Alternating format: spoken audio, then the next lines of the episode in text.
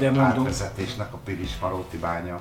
Jó, hát akkor mondjunk, mit mondjunk. Nem tudom, csak kérdezem, hogy kommentálni a levet. Nem vágja egybe a kettőt, nem kell vezetni egyikből a. Persze, a levágott hangfogvételt. Minden esetre ez a Ja. Szabad Európa Podcast következő adása, aminél addigi azt kérdezte, hogy átvezetjük egy Pilis Maróti adásról, és hát akkor ezzel átvezettük, nem? Igen, ezzel tulajdonképpen átvezettük, mert hogy olyan furcsa kérést kaptunk, amit eddig nem nagyon, hogy a betett zeneszámot változtassuk meg. Ja, hogy akkor erről akarunk beszélni. Nem tudom, hogy akarunk-e beszélni, csak engem meglepett ez a... Engem is meglepett, de nem, igazából nem számít. Én ilyenek rá tudok feszülni, és aztán nem érdekel. Aha. És kiszedem belőle. Ja. Halka jegyzem meg, a YouTube videóban nincs kiszedve. Ah. Mert azt, mert azt nem vették észre, hogy a YouTube Aha. videó végén is ott van a zene. Na, most ezt ki kell majd vágnod, mert lebukunk. Hát szerintem nem fogják hallgatni ezt az adásunkat. Én is attól tartok. Szóval igen, minden adásunk végén valami politikus szám szokott lenni, közéletileg érdekes szám. Ebben a, a, ennek az adásnak a végén tudósok élő koncertfelvétel lesz, mert minden évben ilyenkor télen jön ki az előző év összes koncertje a Fishing on Orfű YouTube csatornájára. Én módszeresen végignézem az összes koncertet, végighallgatom. Én élőben szoktam a felét. Hát jó, akinek, Utána van, berúgsz. akinek van ideje, és hogy, Közben. hogy 20 éves fiúk és lányok közé menjen bulizni a Fishing on Orfű, az, az Akinek kamasz lánya van, és el kell vinni egy fesztiválra, igen, igen, igen. Én mindesetre mindig végighallgatom, és, és rá kell jönnöm, hogy tudósok minden második száma kb. A, a podcastunk végére illik, úgyhogy most egy darabig szerintem tudósokkal fogjuk befejezni.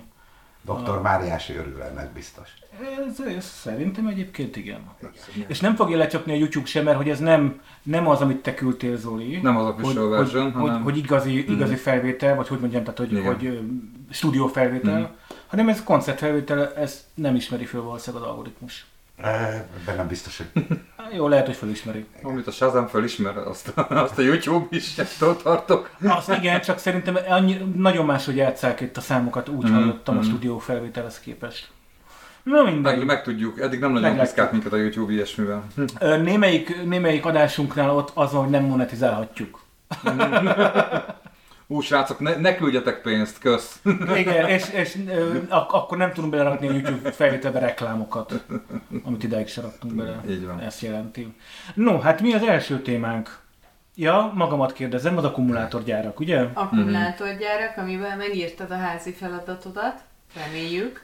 Hát az, az van, hogy akkor most bevallom a, a hallgatóinak is, hogy úgy döntöttünk, hogy két nagy témánk lesz. Az első az akkumulátorgyárak Magyarországon, hiszen ez most forró téma.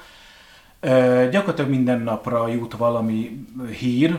De ugye tegnapi napon az jött ki, hogy Göd megkapta a környezetvédelmi engedély a, a következő Bővítésre. bővítésre, igen. Ma délután az jött ki, hogy a Debreceni gyár megkapta a Hajdú-Bihar megyei, hogy van, bocsánat, Vármegyei környezetvédelmi hatóságtól a, az engedélyeket, tehát hogy, hogy az ottani gyár az, az is megépülhet, környezetvédelmi szempontból természetesen. Szóval, hogy ez egy forró téma, és az én feladatom volt az, hogy fölkészüljek rá, és tartsak egy kis adást uszkve 50-70-90 percben, ez nem fog összejönni. Ahogy elkezdtem belemászni ebbe az egész témába, úgy éreztem, hogy ez, ez nagyon mély tudást igényelne, és ez nekünk nem lesz meg, de, de azért pár dolgot, amit így olvastam, azért elmondanék, és aztán szerintem próbáljunk arról beszélgetni, hogy ez jó-e nekünk, mármint Magyarországnak, vagy sem. És én valahogy onnan indulnék, hogy igen, azt mindenki tudja, hogy, hogy akkumulátorgyárak épülnek most ö, sok helyen az országban. Amit így kapásból tudok, és ezt nem is azért, mert elkezdtem olvasgatni a témába, ugye Iváncsán már van, Komáromban is van, terveznek egy-egy Győrszent Iván. Győrszent Iván az olyan, mint mondjuk Budapestnek a, a, a budai kerületek, tehát hogy ez, ez ottani, ottani rózsadombot kell elképzelni. Hát vagy nem, mint mondjuk Budakalászt, vagy Nagykovácsit. Nem, Nem, mert, mert ez egy, tehát ez, ez Győr része igazából, tehát hogy ez régen külön falu volt, de most már Győr egyik része, tehát hogy a győri polgármester az ő polgármester, Aha. tehát a Dézsi Csaba az övéké, csak tényleg a várostól kijebb van, és mint hogyha külön falu lenne, tehát hogy, hogy ez tényleg úgy kell kezdeni, mint Rózsa domb, és tényleg a gazdagok, vagy jól szituált emberek költöztek oda, ezt az így kell képzelni.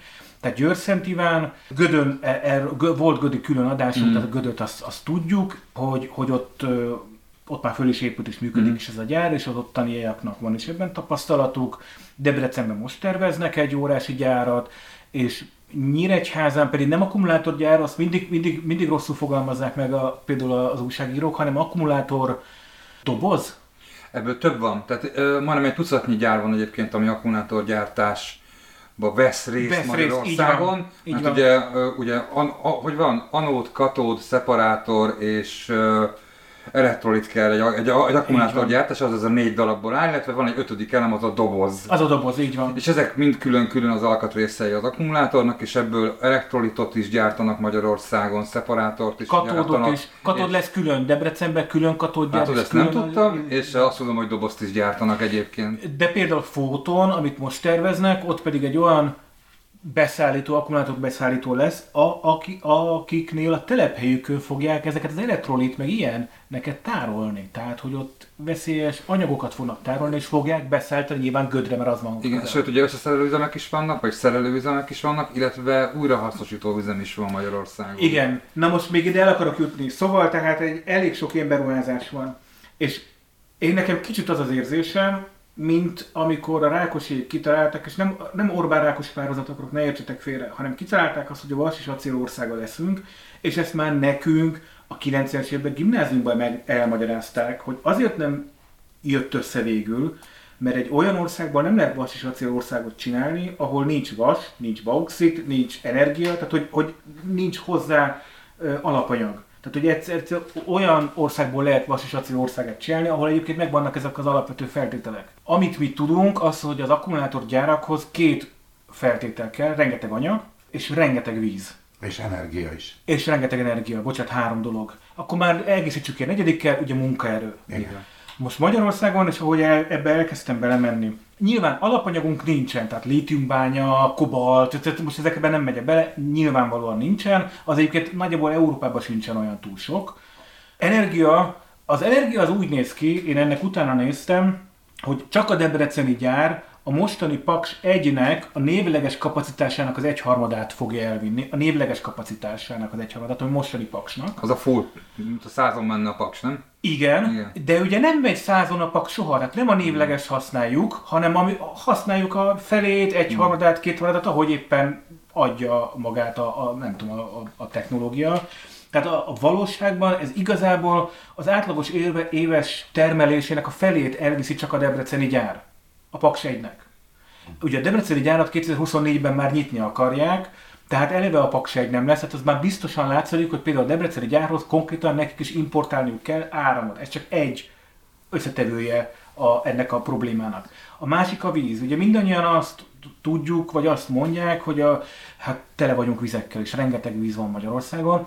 Rengeteg víz van, csak átfolyik rajtunk, és megy tovább. Illetve nem tudjuk megfogni, hogyha nagy mennyiségben leesik, ellenben nyáron meg nagyon sokat nem esik. Szóval, hogy a klímaváltozás miatt erről beszéltünk már a, a klímaváltozás adásunkban, hogy nem az van, hogy hogy nem lesz majd hó, vagy nem lesz majd víz, hanem, hanem sokkal kiszámíthatóbb, sokkal le, le, extrém időjárási körülmények lesznek. Debrecen pedig eleve az Alföldön van, ahol kevés a Szájos víz. környék. Eleve kevés a víz, eleve a szájos a környék. A, ami külön érdekesség a dolgoknak, hogy ezeknek a gyáraknak nagy részét termőföldekre rakják rá, nem pedig barna mezős beruházásokról beszélünk. Tehát eleve a, a, a termőföldet is csökkenti egy ilyen rész. Ugye Debrecennél tudjuk, hogy ráadásul ami nagyon gazdag földek, amit a nagyon magas, hogy hívják ezt, aranykoronás Nagyon magas aranykorona értékű földek. földeket fognak így, így használni arra, hogy gyár legyen rajta. Ö, és nincs munkaerő se, tehát hogy, hogy a, a gödélyek is elmondták, de most már az összes gyárnál ez komoly probléma, nincs olyan munkaerő, aki ezekben a gyárakban, helyben, vagy akár messziről ö, dolgoznának. Igen, nyilvánvalóan Szabolcsból, Nógrádból vannak ilyen, ilyen munkásszállások, de ez egyre kevesebb van, most már Mongóliából, Kore- Koreából, Kínából, Vietnámból, tehát különféle távol-keleti országokból jönnek ide dolgozni, mert egyszerűen nincs meg a munkaerő sem. Tehát, hogy van ez a csomag egyrészt, hogy ez így, ez nem tűnik annyira logikusnak. De én egyet hátra lépnék, és aztán utána én, én befejezem ezt a, ezt a probléma halmaz sorolást, mert hogy én, én, én bevallom a hallgatóinak, meg nektek is, én gyakorlatilag én azt hiszem a Gerencsér András összes interjúját meghallgattam az elmúlt időszakban. Ugye ő az a csávó, a Pannon Egyetem rektora, aki arról írt egy nagy cikket a 24-re tavaly nyáron, hogy itt mind meghalunk 20 éven belül, mert elfogy a, a különféle erőforrások elfogynak, most nagyon leegyszerűsítve fogalmazok. És akkor jöttek erre válaszok, a Balavány Györgytől kezdve csomó nyújtak választ szintén a 24-re, meg máshova, hogy ez nem igaz, meg, meg nem. Ugye a Fidelikus Podcast csinált egy, egy vitát egy másik akadémikussal, aki vitatta a Gerencsérnek a, a, a, az állításait.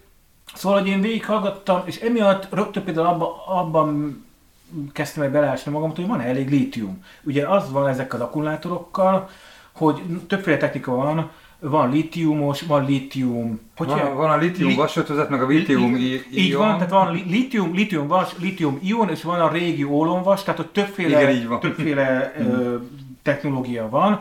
Mindegyik ez ritka földfémek kellenek, és néhány olyan dolog, ami, ami, ami elég szűk keresztmetszet, ilyen a réz, ilyen a litium, ilyen a kobalt, ilyen a grafit. Kobaltot mondjuk a kétharmadát csak Kongóban bányásznak a föld alatt, hát ezt nem kell elmagyaráznom, hogy az hogy néz ki, amikor gyerekeket leküldenek bányába. Az izé, tehát ezekről csak így hallomás, tehát nem nagyon tudunk ezekről, csak hallomásból lehet ezeket ismerni, de igazából szereti a nyugat-európai ember, ide értem magunkat is, nem foglalkozni ezzel, hogy honnan van a kobalt, csak úgy van. A lítium, ott Chile, Dél-Amerika, kicsit Ausztrália, kicsit Kína. Chile a legnagyobb. Chile a legnagyobb, én néztem most fotókat, borzalmas, és úgy néz ki, hogy mondjuk egy, hogy van, egy tonna lítiumhoz kell két millió liter víz, és sok millió tonna lítium kell az elektromos iparnak, vagy az elektromos autó, és nem csak elektromos autókról beszélünk, a mobiltelefonokról, meg hmm. mindenféle ilyen akkumulátorokról beszélünk. Ki fog derülni, hogy Zoli a legnagyobb környezetszennyező. Nem, bár ennek is utána néztem. Igen, de ennek is utána néztem, de szóval, hogy vannak ezek a ritka nem fognak elfogyni. Tehát az nem igaz, hogy el fognak fogyni. A litium is legalább 2100-ig lesz, vagy 2150-ig is, tehát úgy néz ki, hogy van. Nyilván egyre drágább kitermelni, ez egyébként növeli a, a bekerülési költségét az akkumulátoroknak, de nem arról van szó, hogy egyik napról másikra el fog fogyni. Igaz, mondjuk a lítium ára 8-szorosára növekedett csak az elmúlt három évben. 750%-kal növekedett 2019 óta a lítium ára. újra lehet hasznosítani. Nem egyszerű, nem olcsó, de újra lehet hasznosítani. Újra lehet hasznosítani, elviekben gyakorlatilag nincs még meg az újrahasznosítása, és nem is hasznosítják újra, ugyanis az van, hogy például az akkumulátorgyártás során annyira sok egyéb plusz adalékony anyagot raknak bele az elektrolitba, az egyéb ilyen anyagokba, hogy nem tudják szétválasztani normálisan, amikor újra kell hasznosítani és ki kell belőle nyerni a lítiumot, illetőleg itt jön be a gelencsére, amit mindig mond, hogy sokkal több energia újra hasznosítani, mint amennyi utána újra felhasználjuk. Szóval, hogy ezek, így, ezek a technológiák nem nagyon vannak meg, viszont rendkívül környezetszennyező és vízpazarló, például a lítium bányászása is. Szóval, amit akarok mondani, hogy nem fognak elfogyni ezek a, föl, ezek a fémek, csak iszonyú környezetszennyező minden szempontból a, a bányászásuk. És akkor elkezdtem utána nézni, hogy vajon az elektromos autózás az vajon karbonlábnyomilag jobb-e vagy sem, és nem találtam meg a Szent Grál, tehát nincs egy olyan tanulmány, ami, ami, amire azt lehetne mondani, hogy az a tuti, de úgy néz ki, hogy igen, még mindig, azzal együtt is, hogy amikor azt nézik meg, hogy egy autó teljes gyártási folyamata, ha beleértjük, akkor is körülbelül olyan szá, átlagosan 160 ezer kilométer után már az elektromos autó jobb. Ez attól függ, hogy, hogy hol használják az elektromos autót, mert ugye attól függ, hogy amiben töltik a áramot, azt az áramot hogyan alakították elő. Például Amerikában még mindig gázüzemű hőerőművek működnek nagy rész, és azok állítják az elektromos áramot, tehát ott sokkal nagyobb a karbonlábnyom az elektromos autót, mint mondjuk egy norvég csávónak, mert a Norvégiában szinte minden már földhővel oldanak, meg is onnan van elektromos áram, tehát ezek így függenek nagyban ettől, de átlagosan azt lehet mondani, hogy ilyen 160 ezer kilométertől. Márpedig az elektromos autók is fognak menni 3-4-500 ezer kilométer, tehát hogy, hogy eljön az a pont, amikor jobb a karbonlábnyoma a teljes gyártástól a, a felhasználásig. De egy, csak egy mondatot engedj meg Áron, hogy amennyire én tudom, egy normál autó, nagyságrendi számokat fogok mondani, mondjuk olyan, olyan ö, 30 ezer alkatrész körül van egy normál autóba, amíg egy elektromos autóba ez a szám ez ilyen 8 Igen, lecsökken a 9000. harmadára, negyedére, igen. Igen, tehát igen. Hogy, hogy tulajdonképpen a előállításra sokkal kevesebb energia kell a... Szóval amikor ezeket a mérlegeket csinálják, az energiamérlegeket csinálják, akkor nem a gyártás ciklusra értik, hanem a teljes életciklusára terméknek. A, abba a gyártás is benne van, a és utána is benne van, Tehát természetesen az, benne van. az első csavartól a lerakom 25 évesen. Ugyanis 20 évesen. ez azért fontos, mert a gyártásnál Hmm. sokkal környezet, sokkal kisebb a karbonlábnyoma mondjuk a benzines autónak. Egyszerűen kisebb. Nem, hiába van több alkatrész benne, az e- elektromos autók akkumulátor az annyival nagyobb karbonlábnyomot igényel, mint egy sima autónak a, nem tudom, a, ott a motor kell, meg a karburátor, meg nem tudom mi, hogy egyszerűen Az nem éri meg. De a 160 ezer kilométer, á- most átlagról beszélek, egy Norvégnál 70 ezer kilométer után már az elektromos, Amerikában ez fölmegy 250 ezer kilométerre, de hogy az átlagban 160 ezer kilométer után, és az akkumulátor teljesítménynél 6 év körül van ez valahol, utána átfordul és már sokkal olcsóbb, vagy sokkal karbonláb nyom semlegesebb az elektromos autó. Így, így kell érteni ezt. Aha. És az elektromos autók is fognak menni 15 évig, meg 20 évig, és most már az akkumulátoroknak a, az élettartama sem 4-5-6 év, hanem simán van 8-10, tehát hogy 15 évig is működnek.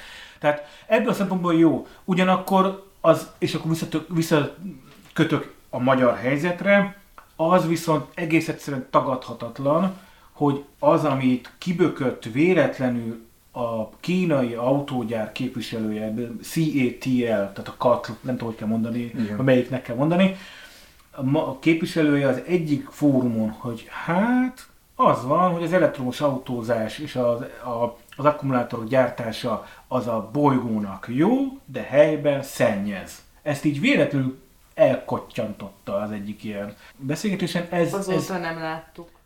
igen, azóta, igen, azóta valószínűleg, nem tudom, ujgur egyik, egyik koncentrációs... Mondogatja, hogy igen, igen, igen, igen. Szóval itt tartunk, a helyzet nem könnyű, mert közben hagy egy utolsó számot hadd tegyek ide az asztalra. A világon 1,45 milliárd autó van most, és ez növekszik minden évben. Tehát nem fut, úgy értem. Tehát 1450 millió autó, és ez 2030-ra el fogja érni a 2 milliárd autót. Tehát annyi, annyi lesz a világon, ami ugye itt nyilván az Afrikában már 40 éve futó ősreg Toyoták is benne vannak, meg, a, meg az új európaiak is, és nyilván Európában, meg Amerikában mennek a használt autók Afrikába, Ázsiába, tehát hogy van ennek egy ilyen cirkulációja. Mint Fun hogy a, fact, egyszer a 20 éves Nissanomat Afrikába vitték tovább, és mindig azt gondolom, hogy cuki fekete kisgyerekek ülnek a hátsó ülésén. És A... berregnek, mert valószínűleg nem működik már. Miért nem működne, ne arra de a ott, Nissan ott meg a Toyota mindent, örökké Nissan. Toyota tényleg. Szóval, hogy, hogy a két milliárd autót elektromosra nyilvánvalóan nem fogunk tudni, még 2080-ra se, tehát hogy egyszer ez nem fog megtörténni, nincs akkora kapacitása a dolog a, a, az emberiségnek. De azt tudod, hogy elvileg nem lehet ö, 2035 után belső égésű motorral Európában. igen, Európában, Európában, igen. Előállítani. I- igen, szóval, hogy Európában. Jó, és akkor bocsánat, még egy, még egy utolsó gondolat. Hmm. Ezt múlt héten hozta be talán a, a párbeszéd, de lehet, hogy az LMP, mert most így több zöld párt is ebben, ebben erőteljesen mocorog. Szóval behozták azt a, azt a, a szempontot, hogy az egy Európai Uniós direktív alapján, aki előállít valamilyen terméket, ő neki köteles azt a terméket utána visszavenni az életciklusa végén, és feldolgozni, és, és kvázi leszerelni, vagy nem tudom, hogy kell szépen szétszerelni, és, és visszaforgatni, visszanyerni belőle az anyagokat. Tehát, hogyha Magyarországon lesz ennyi akkumulátorgyár kapacitás, akkor ezeknek a gyárak mellé települt szétszerelő üzemeknek kell majd az akkumulátorokat visszabontani. És ahogy ezt, ahogy ezt mondtam, tehát egy tanulmányok mondják, nincs, igazából nincs meg még a technológia. A lítium-ionos akkumulátoroknak a 4%-át én ezt az találtam meg, hasznosul most újra 2022-ben. Ez brutálisan rossz szám. Én két dolgot akarok hozzátenni. Az egyik az, hogy az, az, a, szerintem az ezzel a szakmával foglalkozó emberek mindegyike tudja, hogy a elektromos autó nem oldja meg a, úgy általában az egyéni mobilitást, tehát az, a, az hogy mindenhova autóval járunknak a problémáját. Tehát az az autó szám, az csak lehet, hogy kicserélődik dízelről, meg benzinesről, elektromosra, lehet, hogy még ugyanúgy parkolni fognak vele a közterületeken, meg ugyanúgy dugó lesz vele mindig az elővárosokban. Tehát, hogy az egy másik történet, hogy azt hogyan kell megoldani.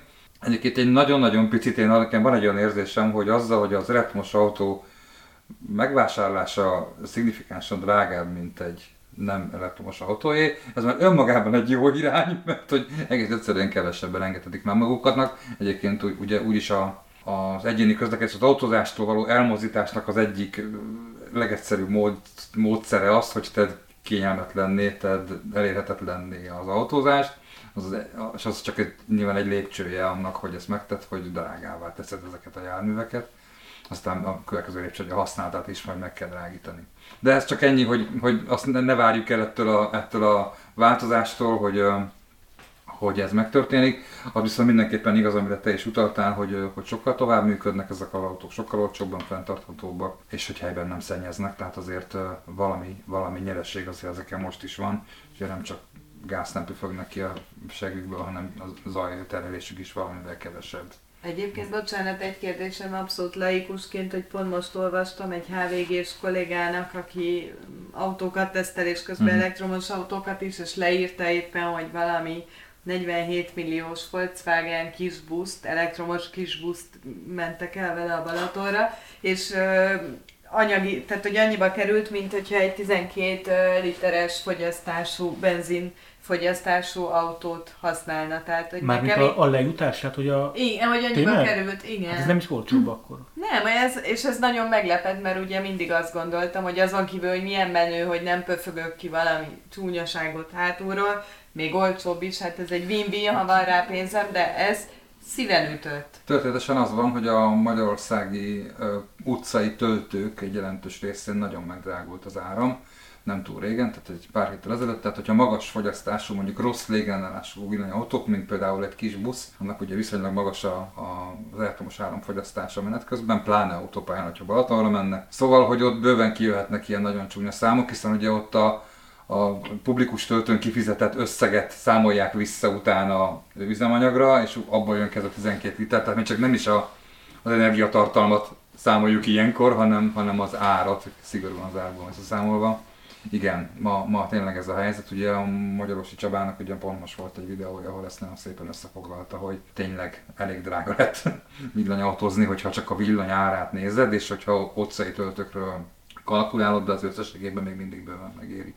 Én nekem csak egy mondatom lenne a, ahhoz a megjegyzésetet, hogy jelenleg a villanyautó drágább, hogy miután az alkatrészszám sokkal kevesebb, az előállítása tulajdonképpen fajlagosan sokkal olcsóbb abból kifolyólag, hogy a, tehát magának az autónak most nem az akkumulátorra gondolok magának, hanem nyilván az akkumulátor része az autónak nagyon drága, de miután egyharmad alkatrész van benne, amit elő kell állítani, az valószínűleg előbb-utóbb az árad el fog indulni lefelé, hiszen át fog lépni egy bizonyos fajta úgynevezett nagyszámok törvényén belül, tehát amikor majd mindegyik autógyár annyi, olyan mennyiségű olyan mennyiségű elektromos autót fog gyártani, akkor nyilván el fog indulni lefelé az ára, gondolom én, hiszen, hiszen kevesebb alkatrész kell, kevesebb beszállító kell, kevesebbet fizetsz érte, és maga a villanymotor az egy viszonylag mezei. Az, az egy egyszerű dolog. Az egy nagyon egyszerű dolog, a porszívótól a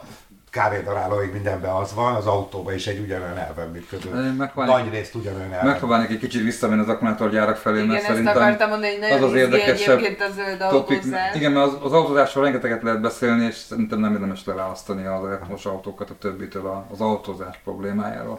Igen. És igen, valóban ma Tesla sokkal többet keres egy autó, mint, mint bárki más, mert tudja olcsó gyártani, de de viszont ugyanolyan drágán veszik továbbra is az akkumulátorokat, például ők kínai akkumulátorgyárakból. Egyébként én arra akartam visszautalni, hogy én azt gondolom, hogy a, ma olyan technológiai fejlődést látok én abban, amit így a saját órékomban látok, ahol nem kikerülhető az akkumulátor. Tehát, hogy azt, azt gondoljuk ma, hogy egyre több mindent használunk villanyjal, egyre azért, mert azt gondoljuk, hogy az helyben mindenképpen jó, tehát hogy már nem fűtünk fával, mert azzal is ugye fogot csinálunk a, nem tudom, itt a piris fölé, meg hogy, meg hogy ezek a, ezek a gáz, gázüzemű házi kis kazánoknak az üzemeltetése is ugye veszélyes, mert meg lehet bele halni, meg egyébként is tönkre megy, meg drága, meg, meg nem tudom, és egyébként meg a gáz is drága, mert az oroszoktól kell venni, azok meg lövik az ukránokat, és ez borzasztó. Tehát, hogy egyre inkább megyünk az elektromos áram felé, és az elektromos áramnak ugye van egy olyan problémája, hogy nem tudjuk tárolni,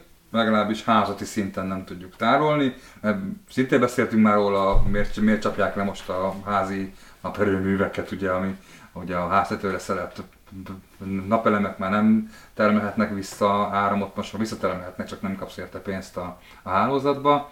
Ugye annak is ez az oka, hogy, hogy, hogy, hogy, hogy nem tudjuk tárolni, nem tudjuk mit kezdeni a fölösleges árammal, voltak éppen elmelegítik a távvezetéken. Úgyhogy arra is az a megoldás, hogyha elkezdünk abban gondolkozni, hogyan tudunk áramot tárolni, és ennek az egyik lehetséges megoldása, illetve ma gyakorlatilag a piacon lévő kisüzemben megoldható egyetlen megoldása az a, az, az akkumulátor. Föl vagyok iratkozva nagyon sok vicces és kevésbé vicces YouTube csatornára, közte a Patriótára is, ezt most itt bevallom a hallgatóinknak. Ugye a Patrióta a Rákai Filip és a Megafonosoknak a YouTube csatornája, akik elkezdtek ismét aktívak lenni a YouTube-on. Shortokat nyomnak, vagy shortsokat, nem tudom melyiket kell mondani magyarul, ahol nagyon hang, ha, nagy hanggal az Apáti Bence, meg a Kopaszoszt, meg ezek így elmagyarázzák a tutit, az egyik ilyen videóban azt emelték ki, hogy lám az idióta áldebreceniek, nyilván, nyilván az idióta áldebreceniek az akkumulátorgyár ellen tüntettek egy olyan külső mikrofonnal és erősítővel, ami akkumulátorral megy. És hogy ezek mennyire idióták. Tehát, hogy, körülbelül, tehát, hogy ez volt az ő politikai, és e, persze ez hülyeség, de a, a problémára jó rávilágít, tehát az, amit mondasz, hogy az akkumulátorok azok vannak, azok kellenek, és arra szükség van, ezt szerintem ezt senki nem vitatja. Az a kérdés, hogy Magyarországon akarjuk csinálni, ha igen, akkor hol, ha nem Magyarországon, akkor egyébként meg a nyugati ember az mit gondol arról, hogy leszarjuk, hogy a kongói gyerekek egyébként a kobaltot, hogy... Tehát, hogy ennek van egy ilyen globális felelősség. Ez, ez, szerintem itt ezek a fontos kérdések. Abszolút egyetértek fel, és itt na, majd linkeljük be mindenképpen a gödi adásunkat Egyébként is valószínűleg elkerülhetetlen, mert több helyen érintelik el, ahol elhangzott az a mondata az egyik szakértő szájából, hogy nem az a baj feltétlenül, hogy akkumulátort gyártunk, hanem az a baj, hogy a hazai akkumulátorgyárak úgy jönnek létre, hogy közben nincs Magyarországon olyan jogszabályi környezet, ami egyrészt az akkumulátorgyártást, mint mint önálló iparágat szabályozná, hanem az ugyanabban a kategóriába esik, talán még te is mondtad annak idején ugyanabban a kategóriába esik, mint hogyha te gerebiét gyártanál valahol, ipar, csinálnak valamit, nyilván zajjal jár, meg van kerítés, meg kapu, meg doboz. És noha ugye egyre inkább, hogy megértjük ezt a problémát, egyre inkább látjuk, hogy ez ennél egy sokkal összetettebb dolog, sokkal és jobban sokkal szabály, és sokkal veszélyesebb is. A másik pedig az, hogy én azt gondolom, hogy a környezetvédelmi szabályzóink sem ilyen típusú gyárak üzemelésére vagy létesülésére vannak kitalálva. Tehát, hogy a, a környezetvédelmi megfelelőséget is egy olyan szabályrendszer mentén kapják, vagy nem kapják meg ezek a gyárak, amik nem feltétlenül vannak rá szabva arra, hogy egy akkumulátorgyárnak az összes kihívására a megfelelő adekvát választ tudják adni. Tehát, hogy én azt gondolom, hogyha, hogyha a szabályzói környezetet megváltoztatnák, és ezek a gyárak úgy létesülnének, valószínűleg ettől releváns a drágábban, meg távolabb a, a lakott területektől, tehát hogy a beruházó számára kedvezőtlenebb feltételek között, de a lakosság számára viszont meg egyébként a bolygó számára adott esetben mégiscsak jobb körülmények között, akkor azzal önmagában nekem, mint, mint, mint, mint, mint felhasználónak, mint, mint, mint állampolgárnak nem lenne bajom. Én valahol azt olvastam, hogy Tomára ebből te olvastad de hogy ugye kivittek valami küldöttséget Németországba, ugyanennek a, akik Debrecenben építenek, ugyanennek a cégnek van ott is valamiféle akkumulátorgyára, és hogy az mennyire megnyugtató volt, mert hogy mennyiféle környezetvédelmi, mindenféle környezetvédelmi előírást betartottak, és mindenféle előírást, és hogy tulajdonképpen ez egy zöld gyár. Én ezzel nem találkoztam, én azzal a hírrel, két, két hírrel találkoztam, Egyrészt azzal, hogy emlékeztek rá, hogy akarták a Tesla gyárat Magyarországra hozni? Emlékeztek erre 2016-17 környékén? Nagyon sokat dolgoztak, a, már akkor is a szíjártóik azon, hogy ide jöjjön, és végül Németországba került. És uh, már tényleg mindent megígértek a szíjártóik, hogy, hogy itt épüljön föl. És uh, Németországban se több a, a lítium, tehát az alapanyag, vagy ott se több a víz, vagy ott se, lehet, hogy áramból esetleg, tehát energiából többen nem tudom, de hogy mondjuk a munkaerő ott sem arról van szó, hogy a németek ott sobálnak, hogy ők akar, akarnak az ottani gyárba dolgozni. Mégis valami miatt a Tesla úgy döntött, hogy ott építi fel, és azért, mert van egy olyan fogalom a, a, a, az üzleti életben, hogy hozzáadott érték, és ez a hozzáadott érték, ez az, hogy a, veszik a, az alapanyagot, meg mindent, összegyúrják, és a végén mennyi, mennyivel drágábban lehet eladni, mint amit beleraktunk. És a Tesla esetében Németországban ez eléri az 50-60 százalékot, mert nem csak a gyárat építették ott föl a Tesla részéről, hanem a teljes értéklánc, a, az applikációfejlesztés, a, a programozás, az algoritmusok gyártása, a kutatásfejlesztés, tehát minden, minden része ott van. Magyarországon ezek a gyárak csak összeszerelnek. Tehát Magyarországon ezek a gyárak igazából csak összeszerelő üzemekként működnek. Gödön se történik más, nincs kutatásfejlesztés, Debrecenben se lesz. Tehát lehet, hogy a, a német gyár az attól tud zöld gyár lenni, mert az nem csak egy összeszerelő üzem, hanem mindenféle más dolog is van. Egy, kettő, iszonyúan működik az ottani hatóság, a, ami, ami nem egy ilyen helyi fél-ázsiai rendszer, vagy nem tudom, egy fél-oligarchikus rendszer, vagy hogy, hogy mondjam, egy hibrid rezsimnek a, a, a által működtetett vármegyei környezetvédelmi hatóság. Magyarországon az van, Zsuzsa, én erre végigolvastam a cikkédet, Magyarországon az van, hogy Gödön, ha probléma van a kutakkal, konkrétan betemetik, és elsüllyezték a kutak mérési eredményét. Tehát ez, Mi a kutakat temetik be? A Gödön betemettek egy kutat. Tehát, hogy jöttek ki, semmi jött ki olyan eredmény, mert ez direkt kimásoltam ide magamnak, jött olyan eredmény az egyik, egyik gödék kútból, hogy az NMP nevű magzatkárosító hatású oldószer jelenlétét kimutatták a Gödi egyik kútban. Ugye a Gödön ott ö, ivóvíz Bázis fölött van. Bázis fölött van, így van, és ott a kutak ezek ivóvizet mernek ki ezekből a felszín alatti vizekből. És ö, ezt a monitoring kutat egyszerűen betemették, az kész. És a Gödi, a Váci katasztrófai védelmi Probléma kirendeltség, igen.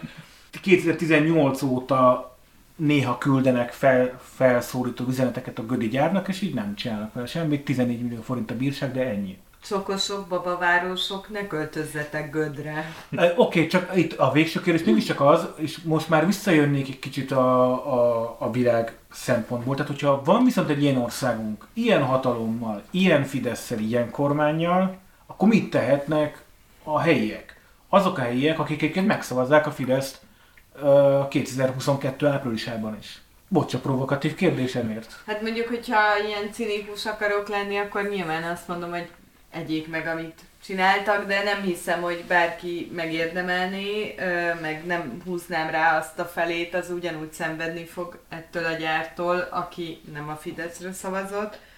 Meg azt gondolom, hogy esetleg egy Fidesz szavazónak se jár ez, mert demokrácia van, és mindenki azt választ, akit akar. De most azt láttuk viszont, hogy elég erőteljes tiltakozás indult meg Debrecenben. Úgy tűnik számomra, hogy ez nem tudom, hogy elég lesz-e, hisz most megkapták a környezetvédelmi engedélyt, ahonnan már elég gyorsan fognak valószínűleg pörögni az események. Olyannyira ugye, hogy a, a debreceni gyárnak igazából a mély alapozása már megtörtént, tehát ott már leszették a, a, a talajt, tehát ott, ott a humuszréteget már leszették, ott már megtörtént a mély alapozás is, sőt, az egyik e, helyi anyuka, vagy nem tudom ki, vagy lehet, hogy nem, anyukának valószínűleg a férje volt az, aki elmagyarázta, hogy, hogy ők is utólag már, amikor lettek a munkagépeket, akkor néztek utána, és kiderült, hogy úgy kapott alapozásra engedélyt, hogy igazából nem kaphatott volna, csak csak így a hatóság azt mondta, hogy jó, hát akkor... akkor ha nem gyár lesz, akkor lakópark. Igen, tehát hogy, hogy, tehát, hogy ott, parkoló. Tehát ott plusz Ugye, mert hogy ugye azt, azt mondják az ottani Mike Pércsiek, meg a debreceniek, hogy de hát az alapozás az már építkezésnek számít, tehát csak építési engedélye lehetne ezt megtenni, építési engedély még nincsen, hiszen még a közvetvédelmi engedélyt kapták meg. Ellenben azt mondta az ottani hatóság, hogy nem, nem, nem, ez külön munka folyamat.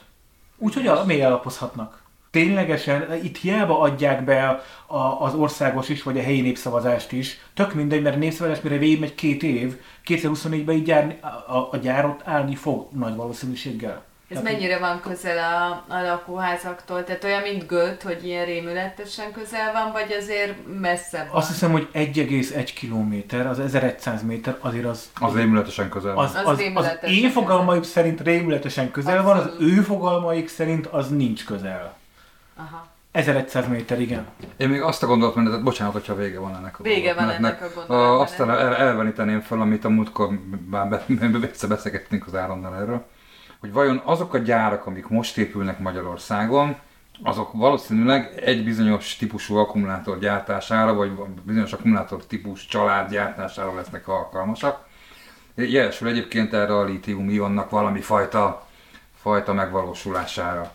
Miközben ugye borzasztó nagy erőfeszítések történnek az ügyben, hogy, hogy, hogy ezt a típusú akkumulátort, ami egyébként a létező ma gyártásban lévő minden akkumulátorok leg, leghatékonyabbja, vagy ennek bizonyos fajtái aztán meg még hatékonyabbak, mint a többik, de hogy nem tudunk már ennél jobb akkumulátort. De ugye erősen fejlesztik ezt a bizonyos szilárd test akkumulátor nevű technológiát, arról mi időnként fölüti a fejét, hogy ez már tényleg mindjárt kész. És az az én kérdésem, vagy felvetésem, hogy vajon, hogyha az elkészül, akkor, és egyszer csak ki fog jönni egy olcsóbb, hatékonyabb akkumulátor technológia a piacra, akkor ezek a gyárak, amik ma szédületes állami támogatással, mindenféle adók elengedésével, mindenféle félrenézések mentén ugye, ugye létrejönnek, ezek, ezek vajon átalakításra kerülnek majd egy másik dolog gyártására, tehát onnantól mondjuk esenyőt fognak gyártani benne a koktélokba, vagy, vagy mi lesz velük, vagy ott állnak nekünk ilyen hatalmas üres mementóként, és majd valahol másod fognak szilárdtest akkumulátor gyártani, ahol nem víz van, ből van sok, hanem nem tudom. Nem tudom Igen, tehát, tehát azt, azt mondod, hogy hozzákötjük az országot, ilyen értelme, vagy az ország iparának egy részét, vagy legalábbis meghatározó részét egy olyan technológiához, aminek nem tudjuk, hogy mi lesz a kifutása. Tehát nagyon hozzákötjük a, ez a, a mi iparunkat. Hogy ez egy kockázat. Ez, ez egy borzasztó kockázat, és ráadásul ugye a múltkor azt fejtegettük, de nem remélem újra el fogod tudni mondani ezt a gondolatmenetet, hogy, hogy elképzelhető olyan szkenárió, hogy a beruházó az kiszáll mondjuk nullában egy ilyen buliból 15 év múlva, de az állam buktával. Igen, én azt fejtek, két, két dolgot, vagy három dolgot tudok ehhez fejtegetni. Egyrészt egy, egy ponton belefutottam természetesen mindannyiunk kedvenc uh, protégéjébe, vagy, vagy Iron Man-jébe, vagy nem tudom, Elon, Elon Musk-ba, aki kifejtette, nyilván ő egy ilyen vizionárius faszi, akinek mindig igaza van mindenben, ezt, ezt pontosan tudjuk az elmúlt évek során, ezt most már látjuk. Szóval, hogy, hogy ő elmondta, hogy ő nem hisz a nagy áttörésekben, tehát hogy szerinte egyszer maradni fog ez a technológia. Én Hát rövid 5 perc kutakodás után is legalább kettő olyan technológiát találtam, ami, ami nagyon közel van ahhoz, hogy itt valami fajta áttörés legyen. Megtaláltam, amit te mondtál, ezt a szilárdtás mm-hmm. akkumulátort, vagy nem mm-hmm. tudom, de találtam egy másikat, ez egy német, német startup, és azért fogom ezt most részletesen elmondani, az három percet jelent, mert nagyságán nem mindegy. Ez a német gyár lebomló szerves anyagokból készülő akkumulátort csinál, tervez, nem, nincs benne semmilyen ritka földfém, és így működik, és így a hatékonysága az felveszi a versenyt. Dökkút. Igen, nem, sejtek. Tehát, az emberi sejtekből indultak ki, mert az ha. emberi sejtek valahogyan tárolják az energiát, de ezt a, tudjuk. De ugye tanultuk általános iskolában. Tanultuk. Gondolom, hogy ezen a vonalon nem tudni. Tényleg a krumplival át, igen, csinálhattál világos. Szóval.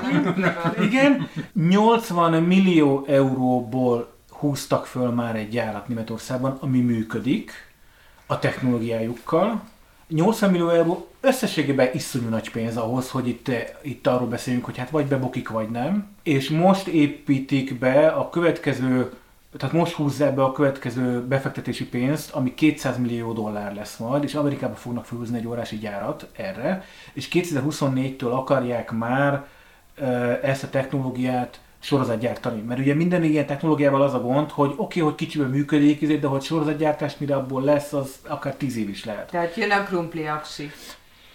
Nem, nem, nem, Lehet, nem, nem krumpli. Ne, ne, hagyjuk el, ne, hagyjuk el, ne hagyjuk ezt így meg a hallgatóinak. De ez egy tök más technológia, lebomló anyagból, szerves anyagokból, nem földfémmel mert használva és ez csak kettő, és mi ki tudja, hogy mennyi van. Tehát, hogy, és 200 millió plusz 80 millió, az nem kicsi. Tehát itt nem arról van szó, hogy van egy Egeli György, aki kitalálta az örök mozgót otthon a 80-as években, és hárman még hisznek neki, és mindenki más azt mondja, hogy hülye. Tehát nem erről van szó. Itt, itt tényleg, ha valaki 80 milliót, meg 200 millió dollárt belerak, vagy bele tud rakhatni, akkor az, az azért az már valami. Én ebben nem értek egyet, lásd ugye a legnagyobb botrány, ami most volt, az a lány, aki azt mondta, hogy a vércsepp analízist csinálja, és hány százmillió dollárt Igen, igen, húzott igen. le emberekről. Teranos, tehát, hogy ez a Teranos Teranos, igen. bocsánat, igen, nem tudtam a nevét, tehát hogy nekem ez még nem garancia arra, hogy ez egy működő technológia lesz, bár nagyon-nagyon Egyetértek. drukkolok természetesen. Én nem azt mondtam, hogy ez, ez tutira működik, fingom nincs, csak mondtam, hogy, hogy azért valószínűleg ilyen, ilyen sztorik vannak, de ugyanakkor a Gelencsérnek a feje, vagy mi a mondatai, az itt, itt lüktet az én fejembe, aki azt mondja,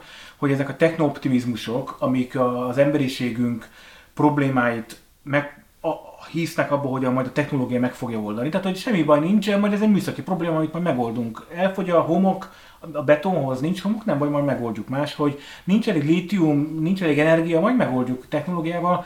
Szóval ő azt mondja, hogy nem lehet megoldani ezeket a problémákat technológiával, tehát hogy a, az emberiség ilyen értelemben vesztébe rohan, mert egyszerűen nincsenek meg a, sem az energia, sem az anyagi erőforrások ahhoz, hogy a mostani életszínvonalunkat föl, föntartsuk. Tehát, hogy, hogy Hát nekem már nincs. Az hogy ez a, ez, a, ez a másik fele. Viszont lényeges, amit mondtál, hogy, hogy esetleg kiszáll a befektető. Én csak a Gödi gyárat most megnéztem, hogy mennyi állami pénzt kapott. 92 milliárdról tudunk csak. 92 milliárd forint, amit állami szubvenciót kapott, és ezt megint csak nézek is erre, ezt ti, ti túrtátok össze, vagy ti számoltátok össze, mert ugye nem arról van szó, hogy van egy kormányzati honlap Magyarországon, ahol ott van, hogy az állami szubvenciókat az egyes cégek, gyártók, mm. tehát nem, ezeket ki kell kutizni, hogy, hogy van direkt szubvenció, egyes minisztériumoktól van a, a bérre szubvenció, van a beruházásra könnyítés, van, ez- tehát ezeket így össze kell számolni. És hogyha tehát, hogy, hogy én attól tartok, igen, hogy, hogy ez igazából a kockázatát, hogyha érted, van egy 92 milliárd font, amiről csak tudunk, és mennyi lehet még, amit nem számoltak össze újságírók, akkor eb- ebben lehet, hogy az van, hogy a végén nincs kockázata a kínai cégnek, meg a dél-koreai cégnek, meg a talán ez a kettő a legnagyobb Magyarországon, Hmm. amik ezekbe a e- i- iparágba most befektetnek. Ő neki akkor is megéri, hogyha tíz év múlva kiderül, hogy a német cégnek, vagy egy akármilyen, egy francia feltörőkö startupnak, aki utána tudja sorozat gyártani az ő akkumulátor technológiát, hogy a- az elsöpri ezeket a régi lítium-ionos akkumulátorgyárakat. Neki mindegy, ő a pénzénél van, mert jobb, mint hogyha berakta volna a bankba, és kamatozott volna évente 4%-ot. Tehát, hogy lehet, hogy ő pénzénél van. Pont a CHT azt hiszem nem is fejleszt, tehát ők veszik a technológiát és Így van. gyártani kezdik. A Kettle ugye, az, ott aztán végképp nincs kutatásfejlesztés. Igen. Ez egy összeszerelő üzem lesz itt Magyarországon, és ki a kockázatviselő fél? A magyar állam és az ottani lakosok. És mire hivatkoznak, akik szerint ez jó? A munkaerő, Munkahely. Munkahely. munkahelyteremtés. Lényegében ez az egyedüli munkahely. Munkahely, meg idehoznak egy csomó pénzt, ugye? Mondják ők, aztán aztán elhangzatok, hogy mit A lesz. munkahely meg export, nem? Hát e- igen, ez export, mert hogy a, a nem itt adják el azokat az autókat, a, amiben belekerülnek ezek az akkumulátorok, hanem csak egy százalékát Szerintem mondjuk. ezeket, ezeket De ez- azért van itt most jelentős akkumulátor kapacitása, gyártási kapacitása Európában, mert egyre jelentősebb Európában az elektromos autós Világos. üzem kapacitás. Magyarul ő, hát gyakorlatilag átviszik a szomszédos BMW-be majd már bocsánat a Igen, Meg akkumulátorokat. Szlovákiában, meg a Jó, lengyel tehát, hogy nem, gyárakban. az. EU-n belül fogják eladni, Persze, abból szerintem persze, nincs persze. akkora exportbevétel, hogy azt, Ugye az van, hogy EU-n belül, tehát ez exportnak számít, hogyha Magyarország exportál Igen. akkumulátort EU Németországba. belül is annak számít. EU-n belül annak számít, vám egy csomó minden bevételünk nincsen, hiszen egyébként vám egységes közös piac van. Mhm. Tehát, hogy persze export, de de nincs belőle pénz. olyan nagyon nincs abból pénz. Mhm. Abból van pénz, hogyha nagyon nyereséges a gyár, és akkor mondjuk a nyereségadó, meg, meg ilyenek, meg helyi iparozési, meg ilyesmi. De hát csak a Gödi gyár 96 milliárd forintot kapott. A- Azt én nem kizártat tartom, hogy viszont 200 milliárd forintot beadózik a Gödi gyár. És mint tudjuk, Göttől elvették ráadásul, Ó, ugye, nem a is a hely- igen, nem is a adót, hely- tehát nem igen. is És még a Polgi is lemondott komolyan most. Jó, de várj, de más, ugye van helyi iparozési adó, az Igen. helyben marad elvileg, most leszámítva a gödöt, de van nyereségadó, az a központi költségvetésben folyik be, van, van a, a munka, munkások utáni bér Járulékek, és járulékok, persze. szóval annak van egyéb izé. Na, szóval, hogy most erről így beszélgettünk, én nekem tök egyértelmű, hogy, hogy, hogy nem. Tehát nekem tök egyértelmű az a válaszom erre, hogy nem. Tehát, hogy ezek gázok, ez, ez, ez ellen mindent meg kell tenni, hogy ezek a gyárakat ne épüljenek föl. Ha elvinnék a debreceni gyárat két város közé a falu se legyen ott, tehát hogy ahol 15 kilométerre van a legközelebbi ízé, nem tudom, hogy van-e ilyen Magyarországon, Val- lehet, hogy találnánk Biztos. valahol, Tehát a Hortobágyon vagy. Na de érted, Hortobágyon nyilván nem, hiszen ez meg nemzeti park. Tehát, hogy, hogy én azért nem nagyon tudom, hogy egészen pontosan hol lehetne ezeket a gyárakat Magyarországon fölépíteni. A Debrecenek azt mondták, hogy vigyék felcsútra. Jó, tehát, jó, de ez olyan gáz, nem azt mondod, hogy ne itt legyen, legyen a, nem tudom, Afrikában, vagy legyen Kínában, vagy nem tudom, de hogy Persze. azzal sem tettünk jót a bolygónak, tehát hogy nekem ez mindig kicsit rezeg a léc. Persze nyilván én nem akarok gödön, nekem könnyű. Nekem egy Se kérdés. Debrecenben. Se Debrecenbe, se... Se Mikepércsen, se Iváncsen, se Komáromba, se Szent Ivánon, nem Győr Szent Ivánon is, még sorolhatjuk azért ezeket Nyíregyházán, bocsánat. Nekem egy kérdés eszembe jutott ennek az egész ügynek kapcsán, amit itt láttam, a, ugye biztos sokan látták, volt ez a lakossági fórum, indulatokkal terhelt.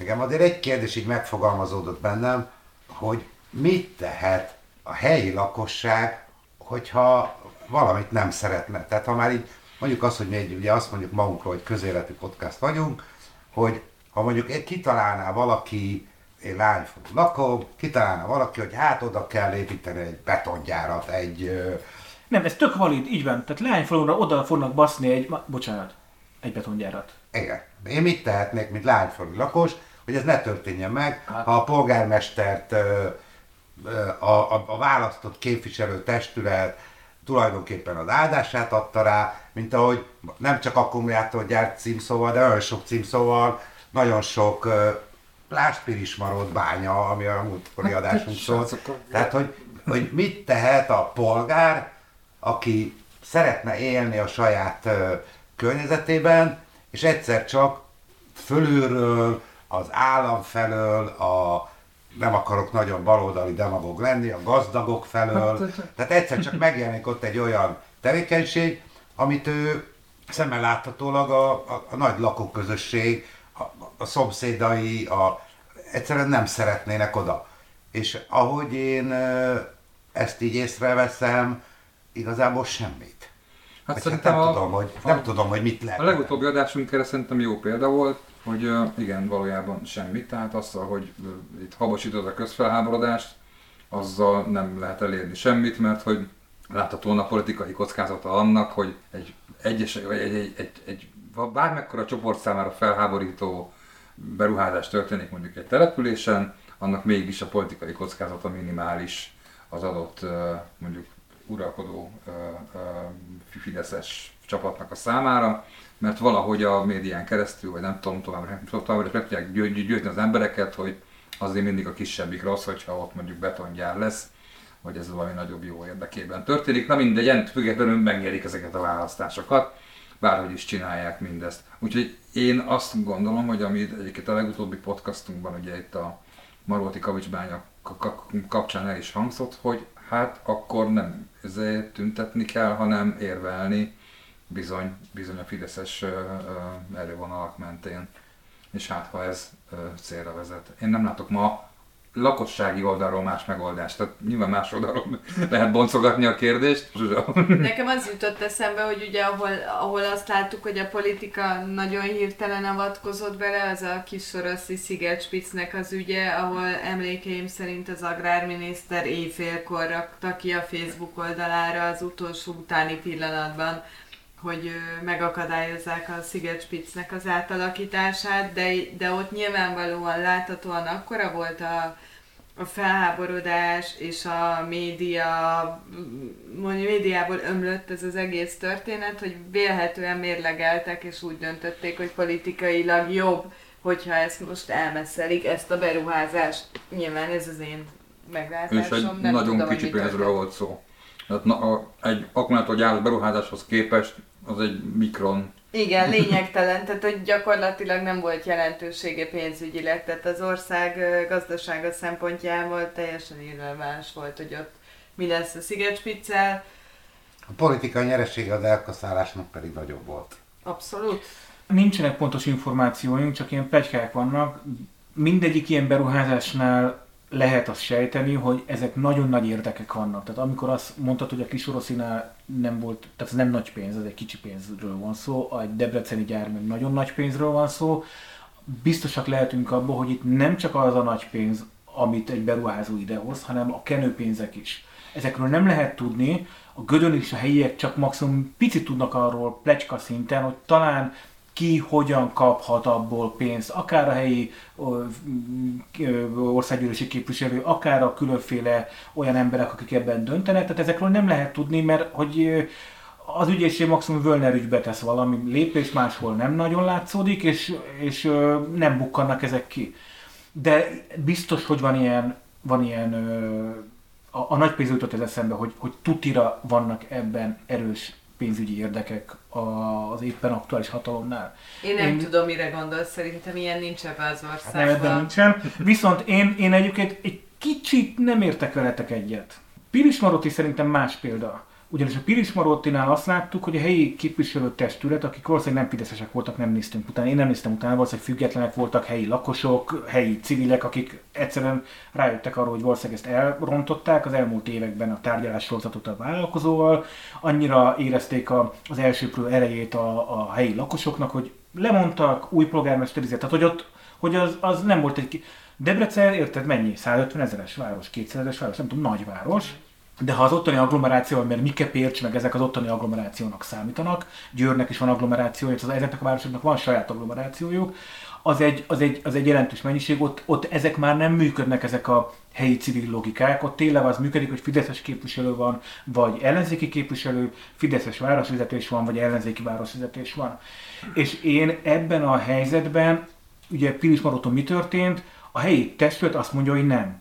És elmondták az előző adásunkban, hogy egy szalmaszál van, hogy a helyi testület, ha nem adja meg az átminősítését a, a Pilis Maroti tervezett bányának a területén, akkor ott nem lesz bánya. Ott persze a kormányzat fölülről benyúlhat, azt mondja, hogy kiemelt beruházás, és akkor megint lehet. Ugye Debrecen, meg ezeken a helyeken eleve onnan indulunk, hogy kiemelt beruházás, tehát helyi jogosultságok már nem nagyon vannak, de ha lennének egyébként is a Fideszes polgármester, mondjuk a Debreceni polgármester, és azt mondja, hogy ez jó. Lásd, kiadta 8 vagy 12 vagy 15 pontból álló, ö, amivel cáfolták a civileknek a hazugságait, és helyette egy ilyen pamflet, hogy mik az igazságok a Debreceni Az áldebreceniek, bocsánat. Az áldebreceniek, igen. civilek biztos. Igen. Tehát én ezért nem értek veletek egyet. Szerintem egy esélye van minden ilyen helyzetben a helyi lakosoknak, és ez nagyon csúnyán fog hangzani, az erő. A Fidesz, és közéleti podcastunk ezeket így, akkor erre így világítsunk rá. A Fidesz semmi másból nem ért soha, csak az erőből. Ha erőt... Verjük meg Kossa Lajost, vagy mire? Nem, nem, nem, nem. Az erő az azt jelenti például, hogy a, ha a debreceniek nem 500-an fognak tüntetni, és értem, a mínusz 5 fok volt. Tehát, hogy igen, hát nem véletlenül csinálják ekkor. De ha 50 ezer ember fog tüntetni, és mondjuk a város összes útját lezárják. Ha a, a, a Mikepércsi anyukák nem csak sétálnak egyet, nem, egy, tudom, hogy cinikusan hangzik, szándékosan kicsit provokálom a hallgatóinkat vagy titeket, tehát nem csak az van, hogy sétálnak a bicikliúton a Mikepércstől Debrecen főteréig, hanem amikor ott elkezdenek be mély alapozni, akkor bazdag a testükkel odállnak a, a de tényleg 50-en, meg 100 állnak oda. Tehát, hogy tényleg erőt mutatnak, akkor meg, megállt fognak parancsolni a, a saját munkagépüknek is. Semmi másból nem értenek. A Pilis Maroton azért lehet azt csinálni, hogy egyébként keresik a helyi Fideszes képviselőhez a kontaktot, vagy kisoroszinál, és azért, mert kicsi. Nagyban ez nem működik. Nagyban, mert milliárdos pénz, pénzek mozognak ott. Nem arról van szó, hogy helyi kis falu hirtelen nem akar valamit. Ott tényleg nagyon durva 10 milliós olyan pénzek Egyébként nem is kell emberek. egyébként szerintem a kenő pénzekre gondolni adott esetben, ezek simán lehetnek olyan helyi gazdasági érdekek is, akár, akár jó, legyünk jó, legyünk jó beruházásból. Jó, legyünk jó szeműek. Villanyszerelésből. Csak az erő, Igen. bocsánat, hmm. csak az erő, az se számít, hogy itt szórólapozni fognak. Hmm. Semmi nem fog számítani. Ha erőt látnak, igen, viszont az erőt persze meg kell szervezni, de az nem annyi, hogy uh, már bocsánat, tájékoztató kampányt folytatunk meg izé. Tehát nem, tehát erőt kell tudni mutatni. Ha nem lesz erő mutatva, akkor, akkor tovább tud menni. Az összes, a tanártüntetéstől kezdve mindegyik itt fullad ki, hogy nincs mögötte erő. Ami, és ez sajnos, ez, ez nem megkerülhető. Egyébként az ellenzék segít ebbe az erőnek a létrehozásában most? Tehát én nem láttam még a, nem tudom, hogy vannak ott DK-s nagymamák, vagy lmp fiatalok, vagy bárki. Én azt látom, amennyire így nincsenek közvetlen tapasztalataim, azt látom, hogy a civilek továbbra is azt mondják, hogy ezt a pártok tárguljanak. Tehát már a kérdésedre ott a válasz, hogy a pártok egy ponton azt mondják, hogy akkor ők tényleg távol tartják magukat, mert ők nem akarják, hogy a civilekkel összevesszenek. A civilek azt mondják, hogy a pártok ne jöjjenek oda. Ugyanakkor volt már olyan lmp tüntetés, aminél azt mondta az LMP, tehát hogy, hogy ez tök civil, de azért kikerült az LMP Molino a színpad mögé, és igazából nem volt vele gondjuk. A pártok ebbe mocorognak, ugye erre jön a, akkor a Fidesz, meg a Patrióta, meg a Megafon, hogy akkor itt igazából az álcivilek, áldebecének és soros hálózat és dolárbaloldal, hogy ők geresztik ezt, és igazából az mindenkinek jó. Ettől az átlag civil megijed de, de tényleg, tehát az átlag Mikepércsi anyuka ettől megijed, hogy úristen őket, jaj, mi nem politizálunk, mi megint a, a faszkodás, mi, nem megyek sehova. Mi, mi, mi, mi, mi, nem politizálunk, mi csak a gyárat nem akarjuk, de mi nem akarunk ellenzékek lenni. Hát barátaim, tehát egy ponton el kell dönteni, hmm. hogy akartuk gyárat, vagy nem akartuk gyárat. Ha nem akartuk gyárat, akkor minden erő, e, e, erő, erőt lehetővé tévő lehetőséget meg kell ragadni, nagyon hülyén fogalmazó, de értitek, tehát hogy ha kicsit tudnak hozzá pártot tenni, akkor el kell fogadni, akkor pártokkal együtt kell menni. Igen, hogyha azt mondják, össze fognak benneteket gyurcsányozni, hm, most nagyon cinikus vagyok. És én nem szeretem a gyurcsányt, tehát én ennél durábban szívesen fogalmazok. Tehát én utálom a Gyurcsány Ferencet, nem arról van szó. De ettől még nem kell attól félni, hogy össze fogják őket gyurcsányozni. Mert úgy is össze fogják őket sorosozni. Úgy is össze fogják őket áldebrecenizni. Na, itt ez egy kiváló pont arra, hogy átelezzünk a hogyan gyurcsányozta össze magát MZP a dollár baloldallal. Hát, ha, ha, ha, ha, úgy érezzük, hogy ebbe én nem akarom Szóval én, én ez az én véleményem, hogy ne, erőt kell. Ez Tehát nincs kerek. más. Erőt nem. kell. Mm. Ez nagyon, nagyon hülyén hangzik. Tehát, e, bocsánat, akkor, amikor én, én részt vettem, lehet, hogy már egyszer elmondtam a podcastunkban, de nem minden hallgató hallgatja az is podcast adásunkat. 2013... Ezért nagyon szomorúak vagyunk egyébként. 2013, nem, 15 környékén éppen volt akkor is egy tanártüntetés, ilyen 3-4 évente vannak ilyen fölbuzdulások. Az az volt, amikor a Pukli, meg nem tudom, az volt az a fiatal szőke, Igen. Csához, ez az az időszak. Kockás inges. Kockás inges, nem, az még az első kockás inges, nem volt utána egy második is. Na mindegy. Tehát nem a, nem a 2018-as, hanem a... Az két, első kockás inges forradalom, meg a És második. aztán én részt vettem egy, egy kerekasztal beszélgetésen, egy, egy, ez egy nyilvános térben volt, egy sátor alatt összegyűlt tényleg nyolc civil, szóval tényleg ezt így képzeljétek el, és ott volt valamelyik szakértője ennek a, ennek a tanártüntetés szervező brigádnak. És a tanártüntetés szervező szakértő is mondta, hogy hát abban örlődnek 2016, hogy ez most politika vagy civil. Mert ha civil, akkor ide, akkor ők nem akarnak kormányt buktatni, ők nem akar, ők jobb oktatást akarnak csinálni, ők, se, ők nekik ilyen értelemben nincs politikai céljuk. Vagy mondja ugyanannak a szervező brigádnak a másik fele, aki azt mondja 2016, hogy ha itt nem lesz rendszer megváltoztatása, akkor nem lehet az oktatási helyzetét sem javítani, tehát az az első, hogy ebbe politikát kell belevinni, és erőt kell mutatni, és egyszerűen politikai irányból kell tudni megváltoztatni, mert nem fog, akkor éppen még a heged, milyen rózsa? Ha, ha, uh, Hoffman. Hoffman Rózsa volt az oktatási államtitkár, akkor sem volt már miniszter, Szóval, hogy a Hoffman Rózsa nem fog változtatni, nem fog picin a csavarokat módosítani a rendszeren. 2023-ban ugyanez van mondjuk a környezetvédelem területén. Bocs, srácok, erőt kell mutatni, és a rendszer lényege, hogy akkumulátorgyárakat akar ide építeni, lakott területtől 500 méterre, meg 1000 méterre, meg 1500 méterre. Ez nem, nem hibája a rendszernek, nem az van, hogy Kádár János, ha tudna róla, tehát nem. Ez a lényege a rendszernek, Vas és Acél országát akar egy csinálni, csak akkumulátorgyárba, és soroltuk, hogy miért kockázatos. Nem az autógyárba. De még az autógyár még kevésbé izé, ott legfeljebb kicseréli a, a benzines motort izé, elektromotorra. Tehát, hogy Na jó, de az alapkoncepció ugyanez, hogy összeszerelő üzem. Az egy következő hát lépés. Az egy következő lépés, hogy nem, nem összeszerelő üzem, hanem magas hozzáadott értékű, amihez oktatás kell, nyelvtudás kell, mérnöki, mérnöki oktatás kell, tehát hogy sok minden előfeltétele van. Az Audi-ban. Igen. A Audi ezt próbálja. Tök logikus, hogy a Győr Szentivára akarnak egy akkumulátorgyárat, hiszen közel van Győr, közel van Pozsony, közel hmm. van Bécs, az tulajdonképpen egy ilyen ipari háromszög, tök szuper, tehát tök jó hely, tehát tényleg nagyon jó. Izé, csak a Győr Szentivárnál azt hiszem, hogy ott 550 méterre van az első ház. Hm. Recskén pedig 250 méterre a cigánysortól Robbantják. meg a kőbánya. Igen. Ó, Igen, szóval, hogy, a, szóval, hogy, hogy, cuki. hogy ezek a zöld pártok, ugye az LMP is, a párbeszéd is két zöld pártunk van, mert ebben az országban mindenből kettőnek kell, hogy legyen. Ott is ugye a, a Recski bányát, a, ott talán a, a Tordai Bence, tehát a párbeszéd Igen, részéről a ment oda, csináltak nagy videót, igen. megszólaltattak ott helyi lakosokat, iszonyú veszélyes, tök gáz, ami ott történik. Most már a, a, ott volt az Erzsébet is az LMP-től, meg a Kalász Nagy Máté most szombaton volt ott, tehát hogy igen, ezek így történnek Magyarországon, de csak tényleg, bocs, ide rakom az asztal közé, egy kicsit elkeseredett vagy, vagy mérges vagyok, Gödön ugyanúgy a Fidesz nyert 50% fölött. Egy Igen. ilyen egy ilyen gyár közelébe. Az első utcában azt megnéztem, ami a legközelebb van a Gödi gyárhoz, ott 60%-ot kapott. Tehát még, még az átlaghoz képest is többet kapott a Fideszes jelölt. Tehát ebben az országban élünk. Tehát, ha nem lehet erőt mutatni, akkor a Fidesz azt gondolja, hogy de gyerekek, hát az 50% még mindig ránk szavaz.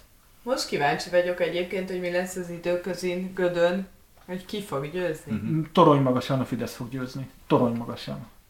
Hiszen a gödélyeknek, az ellenzéki szavazóknak is az, a, az az érzetük, hogy az ellenzéki városvezetés rosszul működött, marják egymást, nem egységes a városvezetés, folyamatos belviszályok, lemondások. Tehát, hogy az a, az a hogy van a kinevet a végében az első lépés, hogy a gazdálkodókosabban a nulladik lépés, hogy egyébként az, az ellenzék, az még ha vannak is vitáik, az odáig, hogy, hogy szétesik, meg lemond, az, az a nulladik lépés, mert az emberek egyébként az, á- a, biztonságot, az állandóságot, a kiszámíthatóságot keresik. Hát az erőt. akár az erőt. Lásd Gyurcsány Ferenc és DK, ami ugye ezt próbálja fölmutogatni valami, ugye a, leg, a legnagyobb, a legkisebbek között. Mert még egyszer mondom, a Fidesz most is 50%-ot kapna. Most, időköziben. Debrecenben is. Ebbe mérget veszek, hogy most is megnyerni torony magasan Debrecent. Jövőre kiderül. Bocsánat, el, azt hiszem, hogy túl el, el, el, elszaladtalattam a hév, elnézést kérek. Én, én, én azért vagyok mérges, mert szétbasszák az országomat. E, bocsánat, Hm. én ettől vagyok mérges. Elnézést kérek mindenkitől. És... Aha, nem is hozom ide. Mi a második témánk? Fiatal vagy, vár a nyugat valamelyik összeszerelő üzeme, biztos munkahely, jó Szeretném jelezni, hogy én fizetés. idősebb vagyok nálad. Tényleg? Igen. Elképesztő. De nem mondjuk meg, hogy mennyivel. Dollár baloldal, csak ennyit mondok. A következő témánk az a, az ellenzék támogatásáról és az Action for Democracy szervezetről szól, amit nagyon sokan hallottak már, és nagyon sokan unnak, de szerintem mindig újabb és újabb dolgok derülnek ki, amik Ez, ez csodálatos ebben a sztoriban, nem? Hogy így hónapról hónapra újabb, újabb dolgok jönnek elő. Igen, kicsit Csodálatos. úgy érzem magam, mint a Völner és Sadl ügyben, hogy a szappanopera következő része mindig eljut valakihez, egy kihallgatási jegyzőkönyv, egy lehallgatási anyag, tehát, hogy ilyen ö, premierbe lehet figyelni, hogy Sadl mit vásárolt, és ö, Mi van a Porséval, és mi van a... a igen, a Marbellai háznak hogy áll a nem tudom felújítása, és ö, milyen viszkit kell vinni valakinek, akit lefizetsz a Jó, most pénzben. azért hú- húztál egy párhuzamot a, a Shadow Wölner ügy és a dollárból Nem, között. Én szerintem ekkora párhuzam nincsen, de akkor, akkor Tehát most arról beszélünk, arról beszélünk, hogy um, idén nyáron Márkizaj Péter elhintette, elszólta magát, öntudatra ébredt, és azt gondolta, hogy az átláthatóság fontos, hogy Amerikában járt, és pénzt gyűjtött nem a kampányához természetesen, mert hogy ugye Magyarországon tilos kampányokat támogatni, hanem Külföldre. Külföldről, igen, hanem kulturális, Kulturális.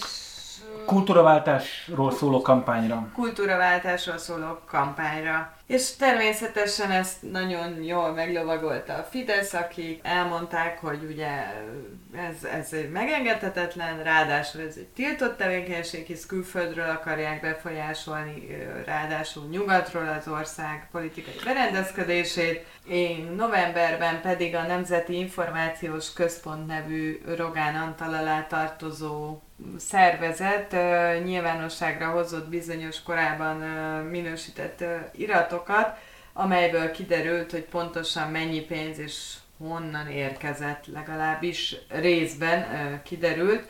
Összesen, amit lehet tudni jelen pillanatban, valószínűleg feltételezem én, hogy a titkosszolgálatok akár ennél is többet tudhatnak, de nem került nyilvánosságra, az 3,147 milliárd forint, ami érkezett.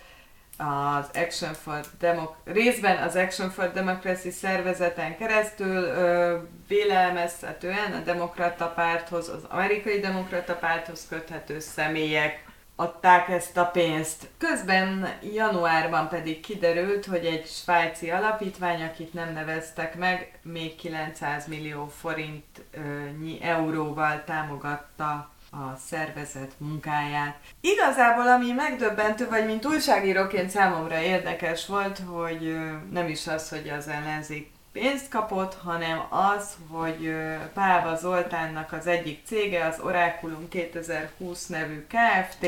1,82 milliárd forintot húzott be az Ez a lényeg nevű kiadó vagy lapon keresztül, ami szerintem egy vállalhatatlan propagandalap, és innentől kezdve értetlenül állok az egész történet előtt, hogy az ellenzék már megint hogy lehetett ennyire béna. Az ez a lényeg, az csak interneten van. Az ez a lényeg, az interneten van. Egyébként 1,8 milliárd ment az MMM mozgalomnak ebből a pénzből. A Nyomtas Te is nevű újság, amit önkéntesek osztanak és vidékre terjeszti az igét, ez 10, mindössze 18 millió forintot kapott és a Datadat nevű szintén sokat emlegetett cégcsoport pedig 140, mondjuk 8 millió forintot. A svájci alapítványról részben kiderültek dolgok, nem hozták nyilvánosságra, de utána kiderült. Ez egy, egy Genfben alapított alapítvány, amelynek gyakorlatilag nincsen látható működése. Az a nevük, hogy Foundation Pluralism, franciául nem ejtem ki, mert akkor mindenki nevetni fog. Fondation Mindenki nevetni fog rajta. Az tudni nincs a végén. Fondation. Fondation. Tehát van egy alapítvány, aminek gyakorlati tevékenysége nem igazán van. Én próbáltam egyébként megszólaltatni az alapítókat, kurátorokat, senki nem beszél természetesen, ez mondjuk nem olyan meglepő nagyon udvariasan küldtek el a fenébe, és Franciául vagy angolul? Angolul, de mindegyik több nyelven beszél, és az egyik kuratóriumi tag fehér galléros bűnözésre specializálódott ügyvéd, úgyhogy nagyon szép a történet. Tehát itt állunk most, és számomra egyébként két kérdés van, miért kapott az ez a lényeg ennyi pénzt, ki intézte, hogy ez, ez a lényeg ennyi pénzt kapjon, mennyit fordítottak ebből ténylegesen a kampányra, illetve hogy mennyire korrekt az, hogy az ellenzék gyakorlatilag diszkreditálja ebben normálisan működő szervezeteknek a, az adománygyűjtő tevékenységét, és teszi hiteltelenni azt.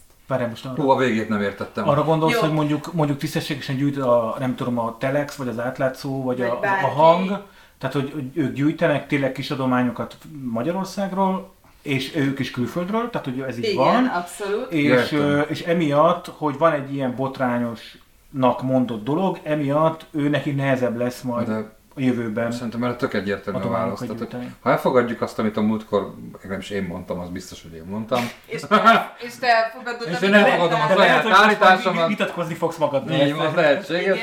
Hogy ugye, hogyha ha elfogadjuk, hogy a, a, a Fidesz a kampányban jelentős összegeket mozgat meg, és nem feltétlenül, hogy mondjam, kartikard nemes módszerekkel vívja ezt a kampányt, Szóval, hogy, hogy ha ezt így elfogadjuk, hogy ez van, és nem, nem, nem jelentjük fel őket a picsába mindenütt, akkor, meg hát mindenki is tennénk ilyesmit, akkor azt gondolom, hogy az ellenzéknek is hát nem nincs más módja, hogy megnyerjen egy csatát vagy egy választást, hogyha hasonló, hasonló ö, eszközöket használ, vagy legalábbis hasonló súlyban használja ezeket a például azokat a média eszközöket, amik nem feltétlenül a tájékoztatást tütőzik az ásztajukra, hanem inkább a propagandát.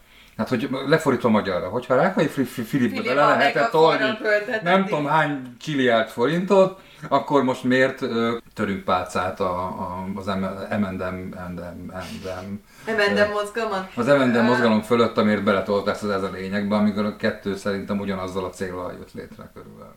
Azért, mert ráadásul ez, ez a lényeg nagyon béna, tehát hogy a megafon az sajnos ügyesen csinálja szerintem a dolgait. Tehát egyrészt nekem az fáj, hogy nem tudom pontosan, hogy mennyi pénz volt az, ami gyakorlatilag belement az, ez a lényegbe, és tűntek el esetlegesen pénzek. Nyilván erről nincs tudomásom, és nem is akarok senkit meggyanúsítani ebben, de azért ö, egy, 1,1 milliárd forint az rengeteg pénz. Tehát, hogy hogy egy olyan lapra, aminek nem nagyon volt látható tevékenysége, és az is egy nagyon alacsony szinten, az szerintem egy nagyon sok pénz.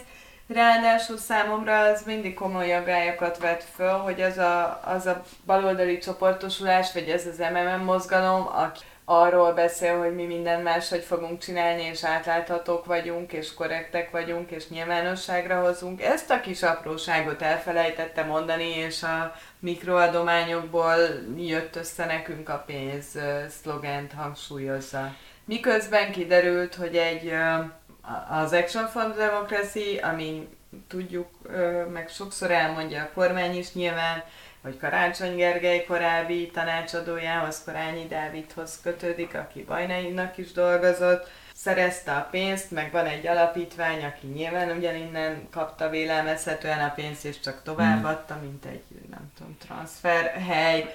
Tehát, hogy ez a hosszú mondat mind arról szólt, hogy hogyan engedheti meg magának ez az ellenzék, és miért várja el ez az ellenzék, hogy azok az emberek, akik morálisan egyébként ott vannak, ahol rájuk szavazzanak, hogyha ilyen apróságokról elfelejt számolni. talán kettővel ezelőtti adásom jutott eszembe, amit az Áronnal beszélgettünk erről egy kicsit, hogy, és egy kicsit visszacsatolok az előző téma befejező mondatának, szintén az Áronnal. Én azóta ezen gondolkodok, én nagyon nem értettem akkor az Áronnal egyet, most egy kicsit jobban, ami azt mondja, az Áron akkor azt mondta, nagyjából lefordítva a fekete-fejére, hogy tulajdonképpen ne legyünk finnyásak, a cél, ha nem is, de majdnem szentesíti az eszközt. Ha az egyik oldal golfütőt használ a verekedéshez, akkor a másik oldal is használjon golfütőt a verekedéshez. Én azóta ezen két hónapjáron ezen ö, Meg, gondolkodom. megtisztelsz egyébként.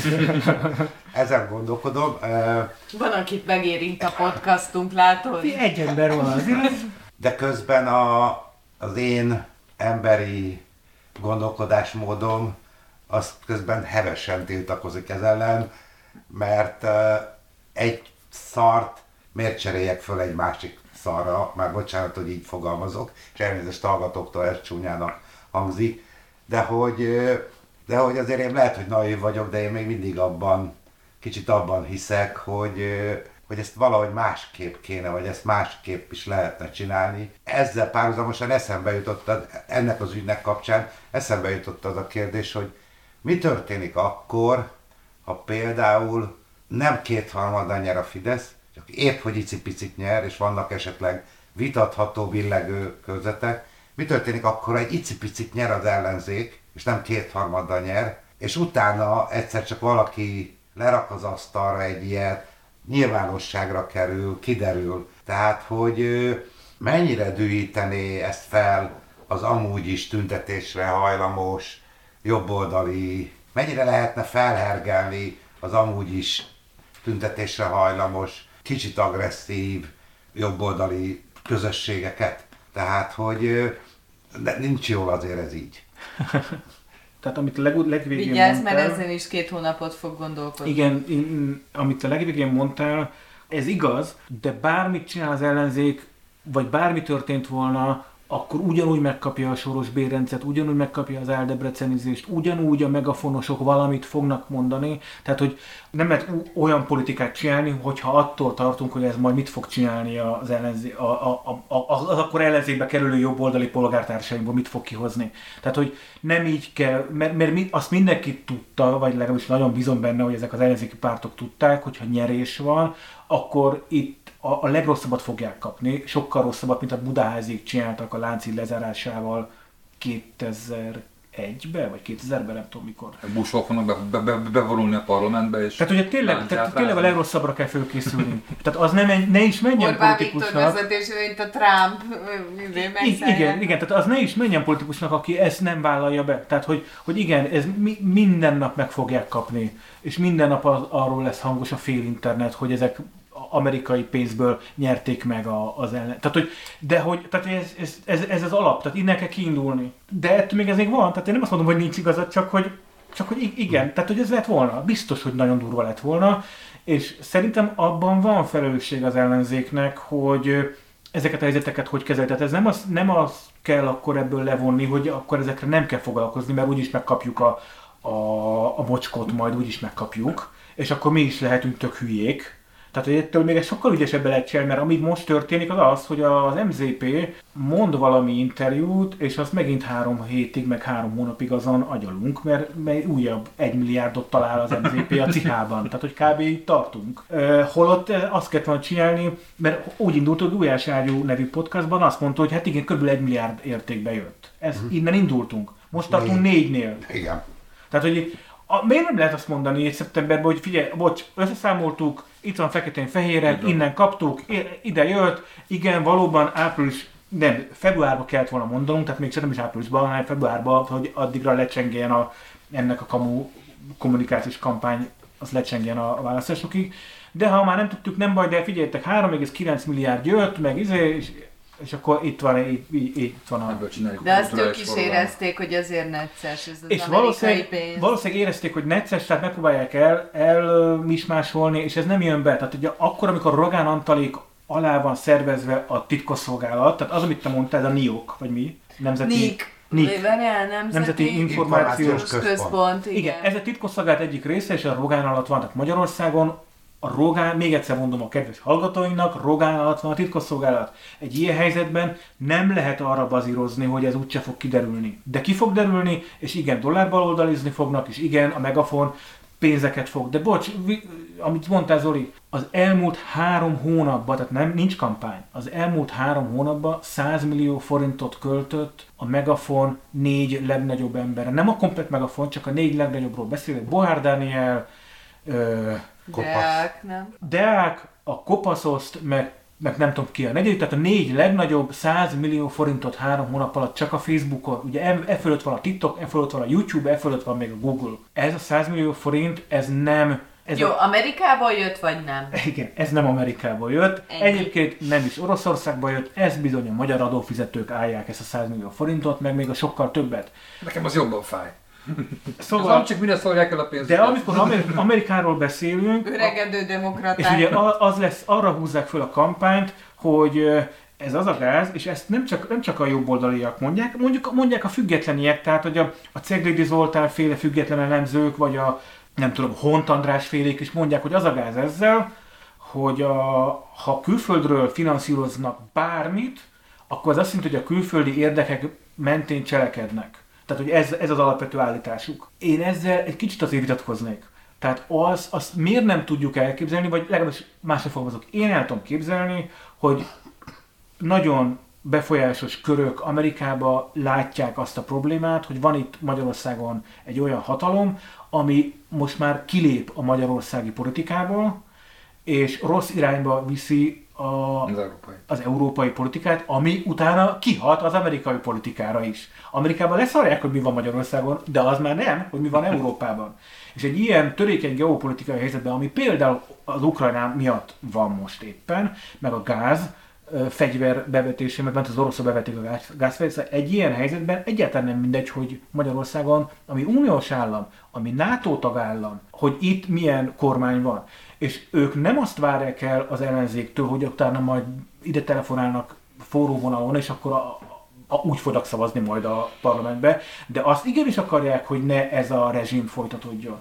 Tehát, hogy ebben persze, hogy van érdeke az amerikai benyugat-európai donoroknak, de nem, ez nem azt jelenti, hogy Ungár Péter, meg Márkizaj Péter, meg nem tudom, nem, nem tudom, az összes mindenkit mondhatnék, Gyurcsány Ferenc van a, a, Joe Biden zsebébe, ha, hanem úgy van, hogy azt szeretnék, hogy itt ne az a rezsim folytatódjon. Én ezt me- meg, meg tudom engedni, vagy hogy mondjam, tehát hogy én ezt, én ezt el tudom képzelni, hogy egy irányba húz, és már bocsánat, de hát a nyugat-európai think tankek ugyanúgy támogattak Fidesz-féle alapítványokat, még a 2010-es években is, de a 2000-es években is. Tehát a, ezt a, például van egy ilyen német kereszténydemokrata nagy alapítvány, az ugyanúgy támogatta a Fidesz kampányát sokszor. És ez nem azt jelenti, hogy a Fidesz úgy fütyült utána, amit a német CDU, CSU mm. párt hát, hogy a Fidesz akart. támogatta, vagy a Fidesz hatására a MKB bank, vagy akár ki, hogy a Löpennek a...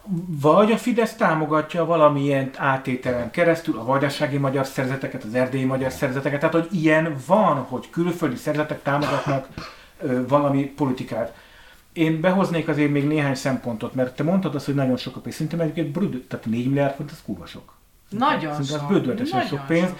De én ugye azért, azért is az előnyünk nekünk, hogy mi közelből láttuk ezeket az eseményeket, ugye tip, MKKP-n belül lát, láttok belső dolgokat, éppen az ellenzéki... az MKKP mennyit Nem, nem, az, nem, nem úgy érte, csak hogy, hogy mi olyan podcast vagyunk, ahol, ahol, ahol nem, csak, nem, csak, nem csak beszélünk, hanem bele is látunk. Tehát én például beleláttam bizonyos szegmenseibe a kampánynak. 2022-ben végre például volt think tank, tehát volt olyan háttérintézmény Magyarországon, ahol, ami az, a teljes kampányt segítette háttérben, mind a hat pártot segítette, meg az MMM-et is. Én nem tudom, hogy az mennyibe került, de hogy nem 100 millióba, vagy nem 50 millióba, az biztos. És én nem kérdeztem meg, hogy nektek honnan van a pénzetek. Ez egy, ez egy olyan think tank volt, amiről így nem tudni most se, hogy, hogy ilyen volt a kampányban, de volt, és nagyon sok munkát beletett, és nagyon fontosnak tartom, hogy ilyen think tank például legyen majd 2026-ban is, mert ez megint a Square One, hogy hogy, hogy mondjuk a társjátékban, tehát ez a kiinduló alap, hogy van think tank, hogy van research, tehát hogy, hogy az összes fideszes izét research kell, hogy föl kell építeni adatbázist, hogy kell hirdetni. Izét. Elmondod, Én azt, ez a think tank. Egy mondatban. Olyan csoport, ahol Igen. sok tudás összpontosul az adott témára vonatkozóan, és ők együtt gondolkoznak azon, hogyan lehet Képzelj el egy olyan céget, ahol, ami non-profit cég, tehát hogyha a tulajdonosok nem veszik ki belőle a pénzt, hanem öntik bele, azt elfüstölnek mondjuk 300 millió forintot, most mondtam valamit, vagy 200 millió forintot, dolgozik benne mondjuk 30, 20 és 30 közötti fiatal, akik egész nap, de hogy fél éven keresztül researcholnak. Dolgozik mondjuk 5 programozó, akik adatbázisokat túrnak. Dolgozik 5-10 grafikus, akik animációkat, videókat, Jó, és nem tudom miket csinálnak és bedolgozzák az anyag, anyagokat, marketing anyagokat, méréseket. Én biztos vagyok benne, hogy külön volt olyan szintén intézmény, ami csak a mérést csinálták. De mondjuk, mondjuk októbertől kezdve heti, két heti rendszerességgel, és mondjuk ott dolgozott 5 kötőjel 10 olyan ember, akik statisztikusok és, és közénykutatók, és izé. Ezek csak annak a munkabére, ezek ilyen 50-100 milliókba kerülnek. Tehát ugye a 4 milliárd forint az nagyon sok pénz, de én lehet, hogy loptak belőle, én ezt nem tudom, de te ugye erre utaltál is de abba, én ilyen think tankeket láttam. Ahogy azt is láttam, és ez egy tök nyilvános, tehát oda mész a Facebook ads-be, és meg letöltöd a library-ből, hogy mennyi költése volt az egyes Facebook oldalaknak egyes időszakokban, ott a, az előválasztás során 100 milliókat költöttek, ott a választások során 100, 500 milliókat költöttek az el, a, a nagy választáson is, például ez a lényeg szerintem simán több száz millió forintot költött, csak a Facebookon. Tehát, hogy akkor, amikor az ez a lényegnek átmegy, nem tudom, 800 millió forint, meg 900 millió forint, ez nem azt jelenti, hogy ott az valaki jól járt. Szerintem, már bocsánat, a, a, a Zuckerberg járt jól, meg a YouTube tulajdonos, a Google. Szerintem te naív vagy.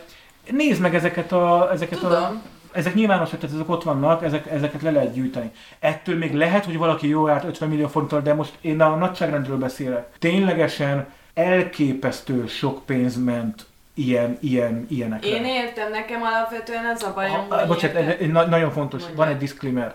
Én dolgoztam e, e, e, ennek a részének a kampánynak. Ez fontos a disclaimerre elmondani a hallgatóinak. Tehát én egyike vagyok azoknak, akik nem a szintet, nem stratégiai tanácsot adtam, tehát nem, én egy jó munkás embere voltam ennek a egyik ilyen csapattal. Én dolgoztam be, ez egy fontos disclaimer. Abszolút. Tehát azt akartam mondani, hogy hol tart az ellenzék, ha az ez a lényeged bírta felállítani, könyörgöm, meg a nyomtas te is 4 milliárd forintból. Nem akarom bántani a nyomtas te is, mert van egy, van egy, kedveljük, de van egy olyan Tehát, hogy ezt nem érzem valahogy. Újabb disclaimer, nekem személyes ismerősöm az Ez az enyémnek a főszerkesztő, tehát én ismerem az Entai Andrist. Azért, Jó, azért mondom a nevét, mert, László János. Mert, mert, mert az Entai Andris neve ki, kiment a médiából, hogy az Entai András a főszerkesztője, aki bajnai mellett, nem tudom, 15 évvel ezelőtt volt kis faszom gyakornok. Egyébként azért mondom így, mert tényleg 20 éves volt akkor. Tehát hogy így kezdétek el, amikor egyébként összeköti a, a Fideszes média. De azt azért, szóval most akkor eszembe hogy ez a lényegről. Tehát az van, hogy nekem én több olyan Facebook oldalt is adminisztrálok, ami ilyen 100-200-300 ezer követővel rendelkezik. Több, több szerkesztővel dolgozunk olyankor együtt, van egy rendje, hogy hogyan szerkesztjük ezeket a Facebook oldalakat, és ilyen, ilyen visszatérő bombó, hogy, hogy, hogy az ez a lényeg cikkekben, hogy ott mindig a csics, csicska a Csicska Kósa Lajos, a Csicska ez, mind csicskáznak. Gyűlölöm, gyű, undorítónak találom. A szó is megáll. Tehát a szó, minden szempontból, minden szempontból ut- utálom, és nem bírjuk meggyőzni azokat az ismerőségeket, akik dolgoznak ez a lényegnél, most már, egy, most már csak egy ilyen van, mert zárójel, amikor volt a kampány, ott szerintem 20 fős csapat dolgozott egyébként, vagy nem tudom, 30 fős, nagyon sok ember dolgozott oda be, mert kellett gyártani a, a szövegeket, most csak nagyon kevés ilyen ember dolgozik ott. De hogy egyszerűen képtelenek voltunk meggyőzni őket, hogy gyerekek létszik, könyörgöm, könyörgöm, ne csiskázatok a rohadt cikkekbe, az a lényegbe, mert van egy, van egy réteg Magyarországon, akiknek ez a fajta hergelés kell, mondják ők. Nem, én nem dolgoztam az lényegnek soha, tehát hogy én ebbe egyébként nem értek egyet, de hogy azt mondják, hogy kell, és más öm, médiával lehet elérni egyébként a, mit tudom, azokat, akik a, a Magyar Narancsot olvassák, vagy az ATV-t nézik, vagy a Spirit FM-et hallgatják, vagy a Klubrádiót hallgatják. Tehát ezek, ezek szegmentálva vannak, és ez a lényeg, ez, az, az lentre lő. Tehát, hogy ez kifejezetten lentre lő.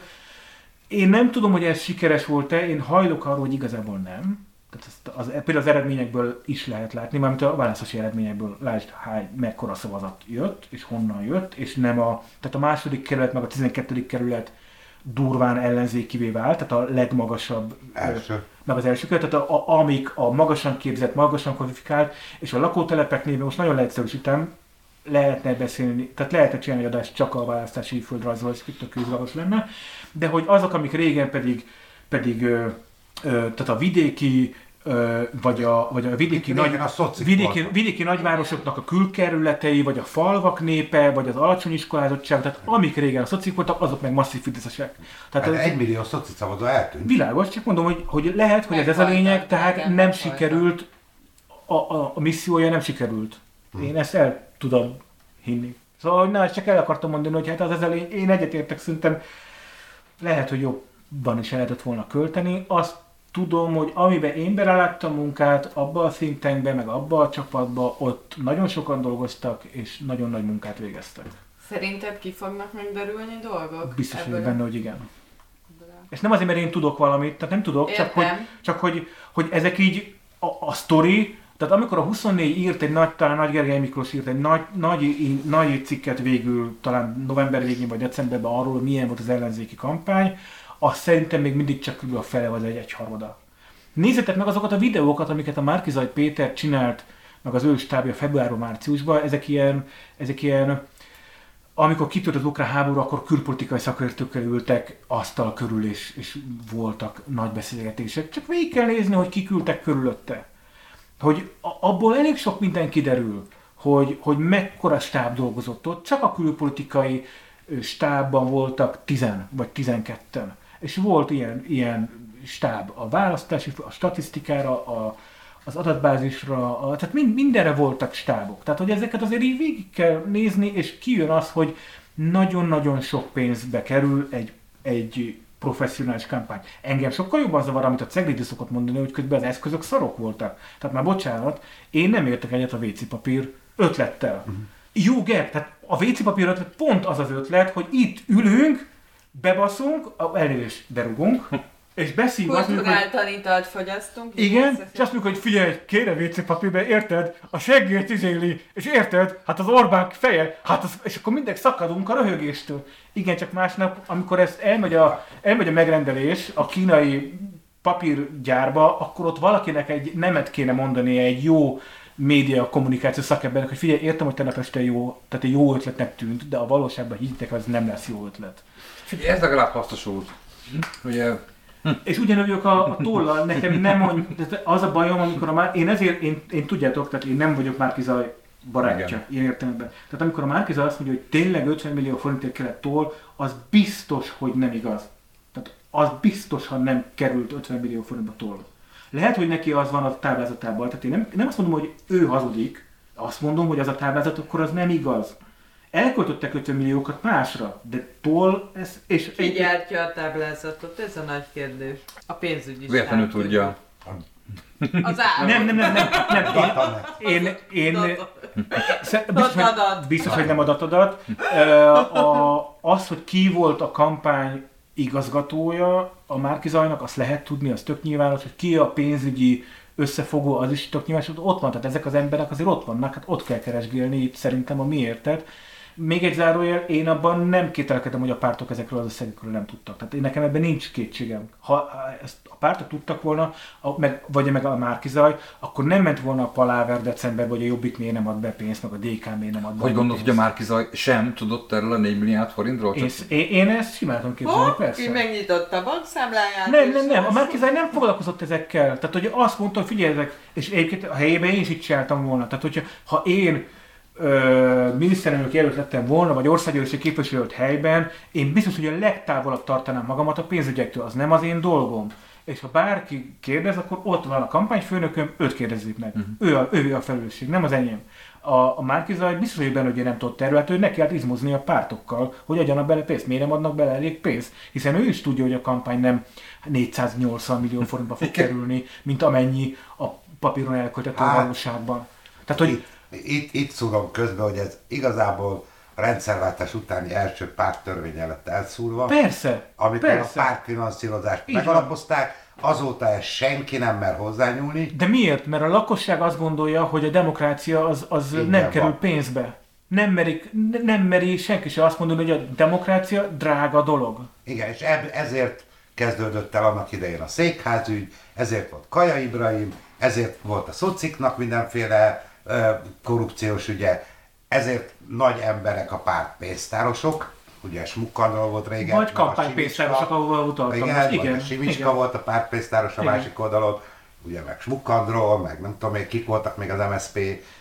A Márkizaj ott követte a nagy fibát, amikor bemegy a, a február 13-án, most mondtam valamit, a Hold utcai kampányközpontban, zárójel, én ott nem voltam soha, tehát hogy, hogy én oda nem tettem be lábamat, de nagyon sok barátom és ismerősöm dolgozott ott, hogy, hogy látjuk, hogy nem tudom, 40 ember vagy 60 ember, nem tudom hány ember sűrög ott. Egy, egy kurva nagy kamp. A, annak csak a közterhe, érted, hogyha be vannak jelentve, az havi szinten 10 milliós nagyságra, tehát nyilvánvalóan nagyon sok pénzbe kerül. Tehát, hogy, és akkor azt mondja, miniszterelnök jelöltként, hogy én erről nem akarok tudni, hogy honnan van a pénz. Szerintem ez, egy, ez ezt mondom, szerintem ez egy jó állítás, csak utána ne kezdjünk el mismásolni. Két, megpróbálom máshonnan meg, megvilágítani az én szempontomat. Ha azt mondjuk, hogy ez egy olyan rendszer, ahova fekete és fehér, mert akkumulátorgyárakkal szétszedik az országomat, és ezt meg kell akadályozni, és bármilyen eszköz bevetek érte, akkor két útja van. Vagy tök transzparensen azt mondom, hogy gyerekek, figyeljetek, nekem kéne 8 milliárd forint, létszik ti meg ti, menjetek ki Amerikába, szerezetek pénzt, vlogoljatok minden nap, most karikírozok, de értitek, tehát vlogoljatok arról, hogy sikerült-e beszélnetek Biden demokrata alemberével, adnak-e pénzt onnan, mert kellene, mert gyerekek, menjetek el létszik Párizsba, Londonba és nem tudom, Oszlóba, én minden héten kirakom, hogy sikerült-e már szerezni újabb 1 milliárd fontot a kampányra, és ez, ez Csak egy tilos. izém. De ez egy elég nagy különbség. Törvényileg Várjál, tilos. Nem, tilos a kampányba, ha, ha egyesület kapja, aki majd megafonként fizeti a hirdetéseket, érted, ez a lényeg, Ja, persze. hirdetés. Na, tehát, hogy így értem. Vagy a másik, Vagy a- I- vagy a CÖF. Ezt mondja, a MZP most már elismerte, hogy ugyanazt csinálják, mint a CÖF. Ezt Mhm. elismerte. Először még egy kicsit így megpróbált kitáncolni interjúkban, most már elismerte a végén. Vagy a másik verzió, bocsánat, hogy ezt mondom, eltitkoljuk, de teljesen nem kotyantjuk ki. Ha azt mondjuk, hogy fekete-fehér ilyen szempontból is ad minden eszköz megengedett, vagy teljesen nyílt sisakkal, vagy tökre eltitkolom. A kettő között tíz év nem megy, és azért mondom ezt a másikat is nem ide. tudod eltitkolni, amikor egy Rogán Antal vezeti a titkosszolgálatokat. Ők azt hitték, hogy sikerülni fog.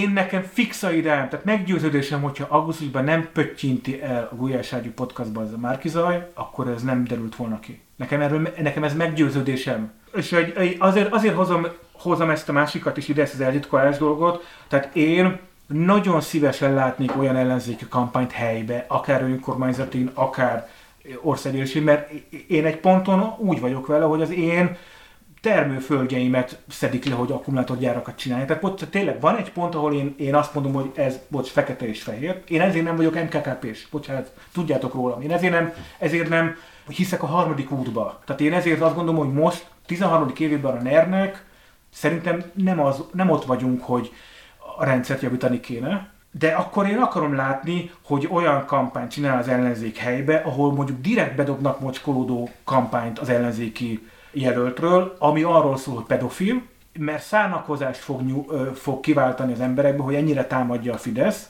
miközben ezt igazából az ellenzéki titokban csinálták az ellenzékiek, hogy ezzel, higgyétek, hogy működik, tehát hogy a, hogy a Fidesz ott rontja el sokszor a kampányát helybe, hogy túlságosan erővel támadják a helyi ellenzékit, és annyira hiteltelen kampányeszközöket vetnek be az ellenzékivel szembe, hogy már az segít igazából az ellenzék. A Jászberény tipikus esete ennek volt most az időközén. Annyira hülyeségekkel támadták a Jászberényi polgármester jelöltet, hogy, hogy nem ment át. Tehát a fideszesek mondták, hogy az, hogy oda mentek a megafonosok és csináltak és ráköltöttek 10 millió forintokat, nem viccelek, az nekik ott Jászberényben azt mondták, hogy bocs, ha ti ezt így, akkor én Fidesz szavazó áprilisban, és leszavazott a Jászberényi polgármester, ellenzéki polgármester jelöltre. Tehát túltolták. Uh-huh. Ugyanilyen túltolás volt 2019-ben, emlékezzünk akár helybe, egyszer túltolták a kampányt sok helyen. Ja, Szentendré például. Nem csak Szentendrén, sok helyen túltolták.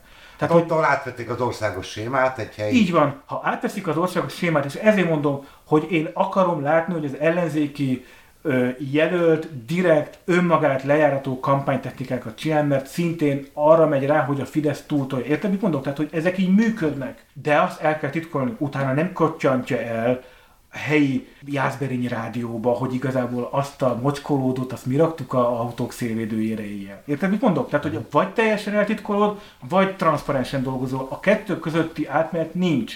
És ezt most azért mondom el ezt, mint kampánytechnika mondom, hogy itt rontja el az ellenzéket. Amikor azt mondod, hogy az ellenzék balfasz, meg izé, ezt rontja el. Egységesen beleállunk, és akkor ez egy, ez egy hibrid rezsim, akkor nem játszuk el a demokráciát, akkor nem indulunk választáson, akkor nem megyünk be a parlamentbe, akkor azt mondjuk, hogy mi rendszerellenzékiek vagyunk, vagy teljesen transzparensen elindulunk a választáson, de akkor pénzt kérünk, akkor tök nyilvános, tehát hogy a kettő közötti langyos húgy az nem megy, mert arra nem tud többséget maga mellé állítani. Bocsánat, befejeztem. Köszönjük, megint- Áron, én megint nagyon- egyáltalán, egyáltalán nem értek veled egyet, hogy akkor nem mondja el ezt a Márkizai, akkor ö, nem, nem Igen, én is tudtak volna, tehát a az országban, ahol a Pegasus működik, ott azért elég hihetetlennek tűnik, hogy, a, hogy nem figyelték volna meg Én- ezeknek a pénzmozgásait, ami azért nem egy olyan bonyolult dolog. nekem, ha szavazni kell, akkor inkább azt arra szavazok, hogy akkor vlogoljon naponta.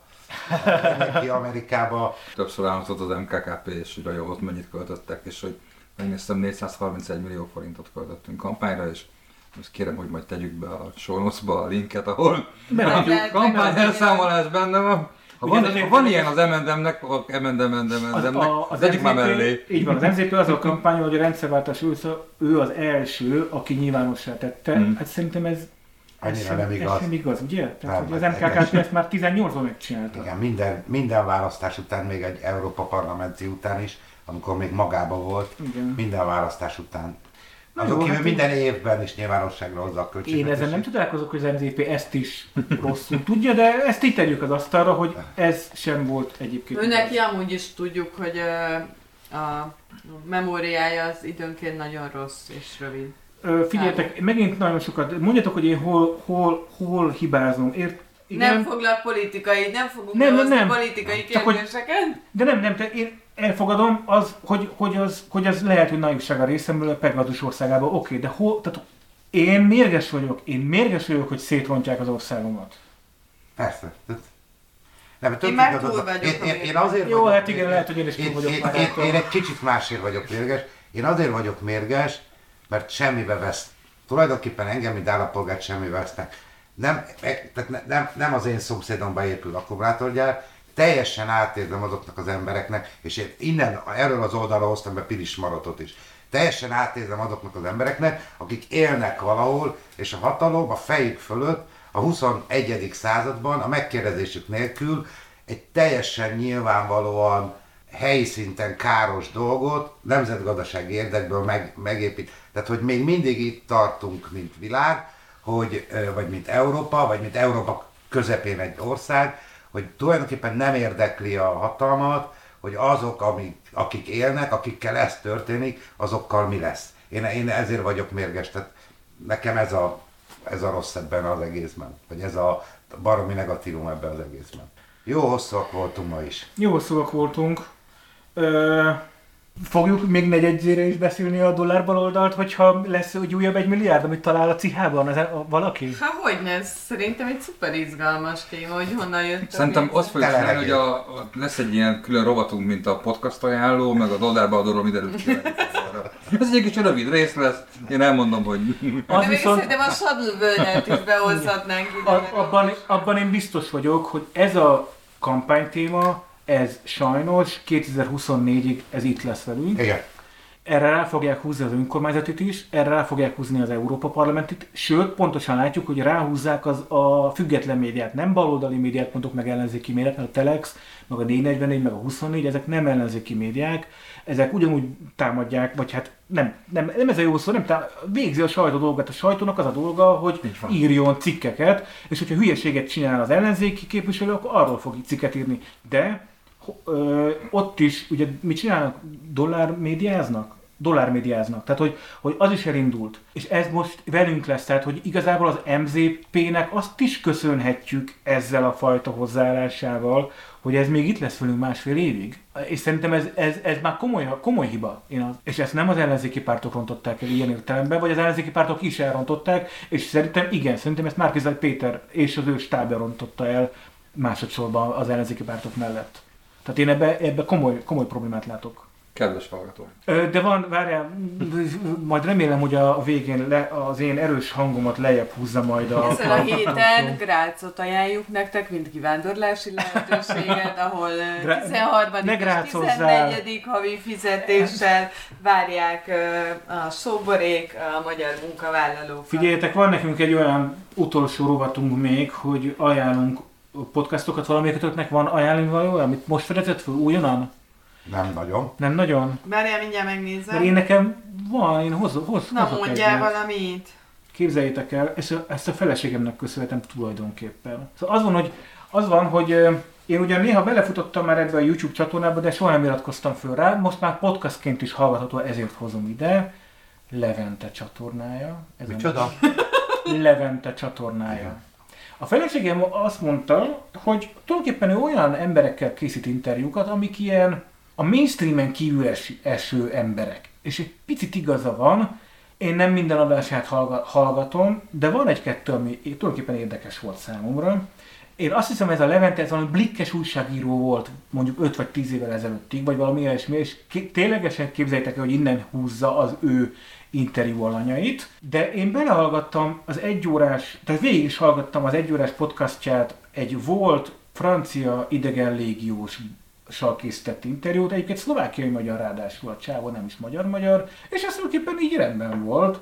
És aztán végighallgattam még egy pornószínésznővel is az interjúját, az is rendben volt, és mintha most pedig a Gáspár Belval csinált volna talán, én azt a Gáspár Bel Az mellett ki? nem, az a Gáspár Győzőnek a felesége. Bizony. Szóval, szóval hogy, hogy ő egy ilyen nagyon érdekes podcastot csinál, hogy picit a bulvár, de a bulvárból is azért olyanok, akik kívül esnek egy kicsit a, a, a, a mainstream bulváron, és én nem azt mondom, hogy mindegyiket meg kell hallgatni, de hát ha a kedves hallgatóinak találkoznak olyan, olyan interjú alany, ami számukra érdekes, szóval én arra gondoltam, hogy az ő RSS-ét, tehát a, az elérhetőségét belinkelem, akit érdekel, iratkozzon föl. Én feliratkoztam, és mondom, nem minden adását hallgatom meg, de volt olyan közüle, akit meghallgattam, És ha már itt, itt tartunk, én még egyszer ajánlom az a Minden Segít podcastot. Én nagyon nem tudom elviselni, a két, tehát nehezen tudom elviselni a két hostot, ez tök normális, nyilván engem is sokan nem tudnak elviselni, viszont annyira jó alanyokat hívnak meg interjú voltatni, hogy érdemesnek tartom a mi a hallgatóinak is, hogy esetleg iratkozzanak föl. Ők abban vannak, abban a szorongásban, amiben egy kicsit most már én is benne vagyok, hogy itt nyilván mind meghalunk 20 kötője 30 év múlva a mindenségét, és ők csináltak, a, csináltak prepperekkel, vagy egy jobb egy prepperrel, csináltak klimakutatóval, csináltak interjút a Gelencsér Andrással, csináltak kutat, egy interjút egy olyan magyarországi klimakutatóval, aki azt mondja, hogy ő megoldást talál az emberiség problémájára, és öt pontban írt egy tanulmányt erről, és, és nyilván What the fuck, és nyilván izé Egeli György, de hogy ettől még tulajdonképpen tök izgalmas volt azt is végighallgatnom, és a, leg, a legutolsót nem, mert Dragomán Györgyel csináltak interjút, és az engem pont Dragomán György engem nem érdekel, de tudom, hogy más meg nagyon érdekli a Dragomán György, tehát én szívesen ajánlom mindenkinek a Mindenségit podcastot, és azt is tudom, hogy az, ami engem zavar a két hostban, az másokat valószínűleg nem fog zavarni, úgyhogy ezért is ajánlom. Tök-tök jól csinálják, amit csinálnak, úgyhogy én ezt a kettő podcastot ajánlom. Jön a tavasz, kedves fiatalok, meg öregek, és már elkezdtem kipakolni a salátá féléimet, hogy megnézzem, hogy mi kerül először a hidegágyásba. Ezért a Kertek Mesék Szerelmek nevű podcastot szeretném ajánlani. Oh. Megyeri Szabolcstól, Jaj, nagyon Szabolcs. szeretem a munkásságát, oh. és aki beszél a salátákról, paradicsomokról, fűről, fáról, növényekről, és egyébként is ültessetek, mert nagyon drága a zöldség, és a mag még mindig olcsó. Oké, okay, én erre föl fogok kérkozni, Megyeri Szabolcsot a YouTube-on követem, csak Igen, eltűnt. szerintem, de nem jó dolgokat csinál, úgyhogy én tudnám ezt javasolni mindenkinek, akinek van kiskertje, nagykertje, egyébként tényleg eltűnt, mert ahogy nézem, 2019-es podcastot hallgatok nagy lelkesen, de valószínűleg azért a, a saláta forradalom az nem annyira jellemző. Ja, várj, hogy nem, nem frissül, hanem ezek régi adások? Igen, ahogy nézem, ezek oh. régi adások, de... Hát akkor az, amit a YouTube csatornájában mondom, a Megyeri Szabolcs nem töltött föl. Akkor követeljük Megyeri Szabolcstól, hogy csinálja. Akkor az, az, a, az a taktik, hogy betegeljük Facebookon és a Youtube-on is, akkor meg fogja hallgatni ezt az ajánlót, és akkor CVS kap, hogy ja, ha már a Szabad Európa podcastból is Hát itt hiányzunk az embereknek, a tömegek követelik. Így van. Úgyhogy én ezt tudnám ezen a héten ajánlani. Jön a tavasz, ütessetek már, mehet ki a saláta, borsó lassan, egy-két hét és a retek is, úgyhogy itt vannak a friss új növények, egyetek és csökkentsétek a na, hosszú láncokat, a hosszú ellátási láncokat, ilyen rövid, rövid láncokra, hogy helyben és nem villanyautóval, meg benzinessel menjetek a kiskertbe. Ha nem biciklivel. Na, túlbeszéltük, túlbeszéltük. Köszönjük szépen, kedves hallgatók! Hát megint hosszabbak lettünk a szokásos, de lehet, hogy, hogy talán talán uh, izgalmasak voltunk, hogy érdekes. Igen? Másfél órás podcast? Hát kettő legyen. Nem, egy óra negyven lesz szerintem a vége.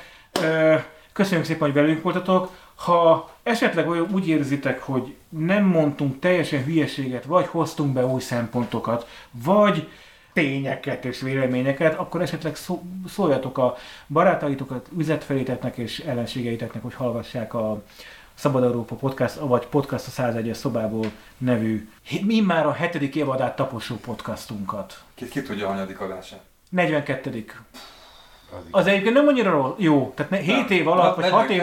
6, 42 6, 6, 6 lezárt év alatt, az ugye azt mondta, hogy évente 7, tehát két havonta egy adás, az ilyen... Uh... De most belehúztunk az utóbbi időbe. Ja, aztán megint nem lesz majd három hónapig. De majd ütlek titeket. Lesz megint. Elköszöntünk már? Sziasztok! Sziasztok! Sziasztok. Te nem tudnád megadni a pénzed? Nézd! Akár pénzben, vagy részletekben, vagy valami cuccba, értékben, de kurvára, kurvára szüksége van rá, érte? Nézd meg a pénzem! Tudom, hogy te vetted el! Nézd meg a pénzem!